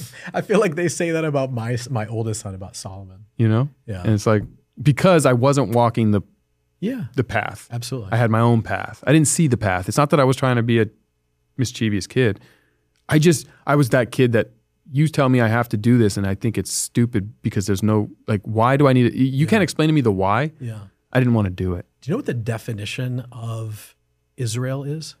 Not to like bring culture. No. No. I don't know the definition. The of Israel. definition of Israel is he who wrestles with God. And it's such an interesting phrase. For Hmm. Never heard those- that before. Yeah, for those who practice any of the Abrahamic religions, right? Um, I think it's it's such an interesting word because I think culturally for us, we're taught to question, right? Whether it's like the Torah, the Talmud, whatever the case may be, we're always taught to question, to seek the answers. I think early on in the podcast, and I, I don't want to go on and on ad nauseum, but at one point in time, you're going to have to go back to work, I imagine, um, to leading your company. Um, but I- I, I find this super interesting. Um, you're a guy who questions, right? Everything. You wrestle with everything. Um, and I think for those people who are listening at home, if you're the type of person who doesn't wrestle with everything, right? If you don't fight the ocean current, like I don't know if you surf, I surfed in my younger days. Um, people would always tell me, like, don't, like when you're first learning to surf, um, they would say, like, well, don't paddle out when the, then the current's like breaking in your face, right? No one has been able to successfully Sure. right conquer the ocean right the um, so wait for the wave to break and then keep paddling out and i think for those people who are at home um, or watching this this episode if you question everything it's like you said you have two paths you'll end up in jail or you're going to find success Right. um, Well, it's, it's it's the action you take after you question, right? yeah that's So if right you have a good That moral dictates- compass, yeah Which I absolutely. do. I mean, I, I'm not. Yeah. I'm not a dis. I, I was never a, a thief or violent. Or, Yeah. Those, those are just not my things. But Yeah. but I- question there's a reason to question everything because if you look in history, yeah it always changes. absolutely The world was flat Right. until it wasn't. Hmm. right Right. yeah You couldn't fly until you could. right You couldn't run a four minute mile until someone said maybe you can. Is that Kipchoge? What? Elliot Kip, Elliot Kipchoge. Does anyone know who that is? No. No, he's like uh the fastest marathon runner in the world. From I thought you were talking about like food. He's yeah, I forget. I Kenya? mean, he's from Africa. I think Yeah. he's from Kenya. His But name is Elliot Kipchoge. by by questioning everything, Sorry. you are you are effectively pushing the boundaries of what is and remember whatever you think the truth is Yeah. came from a human being who had l- information that is yesterday's information Right. there's new facts today which means the truth can change The Earth is not the center of the universe. The sun is. correct well But a long time ago, right? They thought that the Earth uh, was the center of the Yes. universe. So people willing to go against this paradigm of thought, like Copernicus, for example, right? We're imprisoned. Yeah. So I think there's something to be said about your willingness to question, as long as you you know maintain that moral compass. Yeah. I love when I meet other kids, other adults, whatever the case may be, people who have like flipped on the current standard, right? Um, Not just for the sake of flipping on the current standard, though. right. Because Yeah. you should do your own homework, you should question, Yeah. and then make a decision based on the facts. And we live in a very polarizing time right now, Yeah. and both sides are very dug in, Yeah. whatever side you're on. Yeah. And Yeah. I wish that they would focus on the 80, 90% that they actually agree on Right. and just accept the fact that 10 or 20% is going to be different. it's like you said with the Instagram comments, right? You have a video, the video goes viral. Out of the 8,000 comments, there's going to be 3% that want to challenge you on everything, that want to take you to task. Yeah. Well, the rule in life, right? Yeah. 10% are going to love you, 10% are going to hate you, and 80% are going to just be in the middle. But to put it in a business context, you seem like throughout your history as a young man, you've not only bucked these trends, whether it's like you went to law school, you're like, nah, dude, I'm not going to be a lawyer. I'm going to law school because there's a point. I'm going to be a sports agent. And then, right, you bucked that. And then you did something else, and you did something else, you did something else. I think there's something to be said about um, about that struggle and about somebody who questions things and is always willing to put themselves back into a position of vulnerability, right? Because once you achieve success, it's very easy, it's very tempting, right? Big car, big house, nice things, nice watch, whatever the case may be, right? It's more difficult to go, all right, I started Everbowl and I can't find a GC that'll build each franchise location to spec, The price. right? The price. Yeah. Yeah. So how do I solve that solution, right? How did you solve that? Start a construction company. Right. But yet you don't know how to I don't know how to build anything. you know how to build I anything. don't put anything together in my house. My wife does. Yeah. I'm the least handy guy you know. Well, you're probably very handy, but not maybe With tools. With tools. Yeah. Yeah. Yeah. But you don't need to, again, because there are great humans that are phenomenal at it, Yeah. that don't want to run their own company, Right. that don't have the resources to do that Yeah. or the expertise in that. Yeah. And so we get to work together. They get to build incredible things, and I get to Yeah. be the director of solving their weaknesses. And so I fill the gaps, and that's my job. I don't know how much time we have, but I wanted to ask you one last question. I think we're coming up on two hours. Yeah. Take that, Joe. Um, when you look into the mirror, who looks back at you? It's a deep question. That's super deep. You need a life jacket? Yeah. That's a deep one. I mean it. I like that. Um, my competition. Yeah. Yeah. Trying to be better every day. Don't always do it, but that's the goal. But you don't know who your competition is. It's me. It's the guy from yesterday. Yeah. Tomorrow, if I'm not better than I was today, I didn't maximize the day. Yeah. You either grow or you die. Yeah. There's no staying still. It's the biggest mistake everyone makes. Yeah. Complacency kills. Sharks never stop moving. No, and once you set a, I don't care if you're the, an athlete, business, family, if you stop growing, Yeah. then average will catch up. Yeah. And you go from being the best to average very quickly. You think most people, when they look in the mirror, they're satisfied with who they see? No, but I don't think they're, they don't think, I think that they're not satisfied and they're not clear on how to change it. And so they come to this give up moment. Yeah. and then they live in this give up moment where to cor- course correct to uh, to adapt to evolve to grow Yeah. seems so out and unobtainable that they come to this conclusion that it's not for them that they don't have what it takes they don't have the resources they don't have the, the capabilities it's a sad thing It is. It is.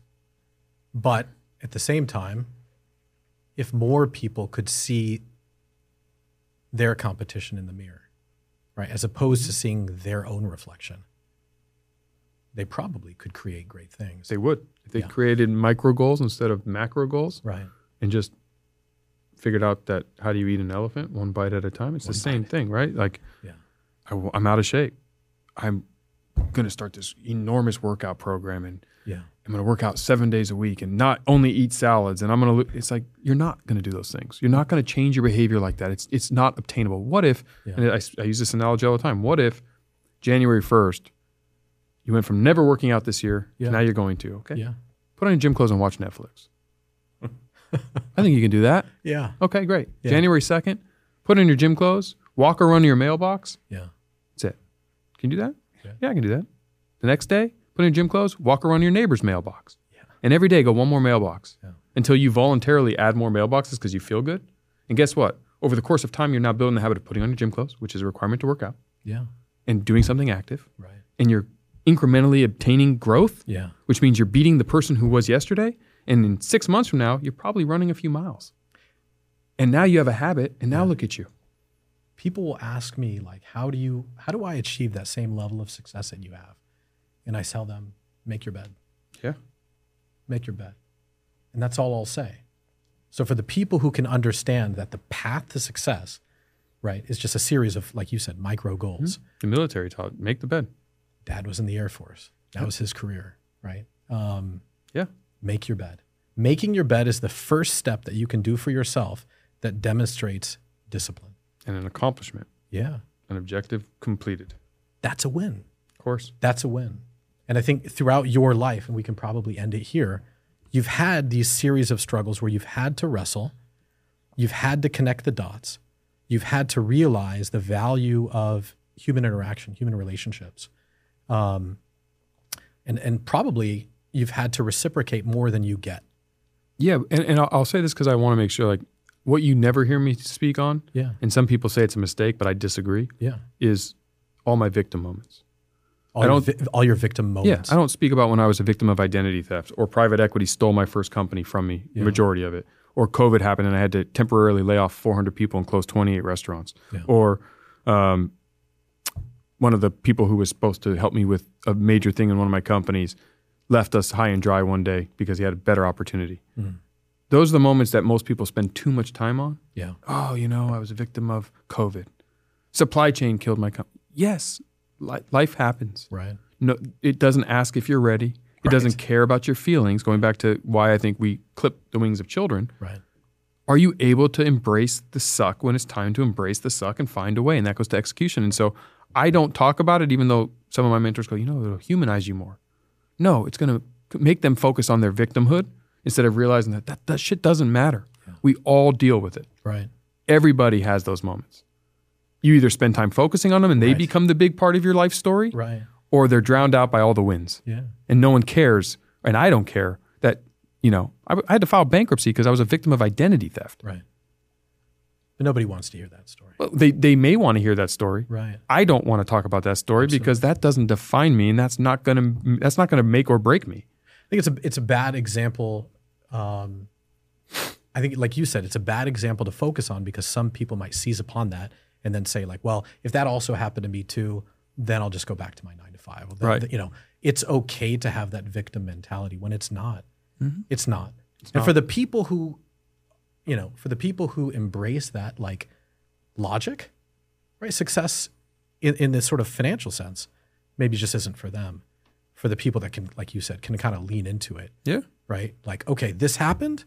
This is how I'm going to respond, right? I don't want to hear why it didn't work because of macro events. I don't.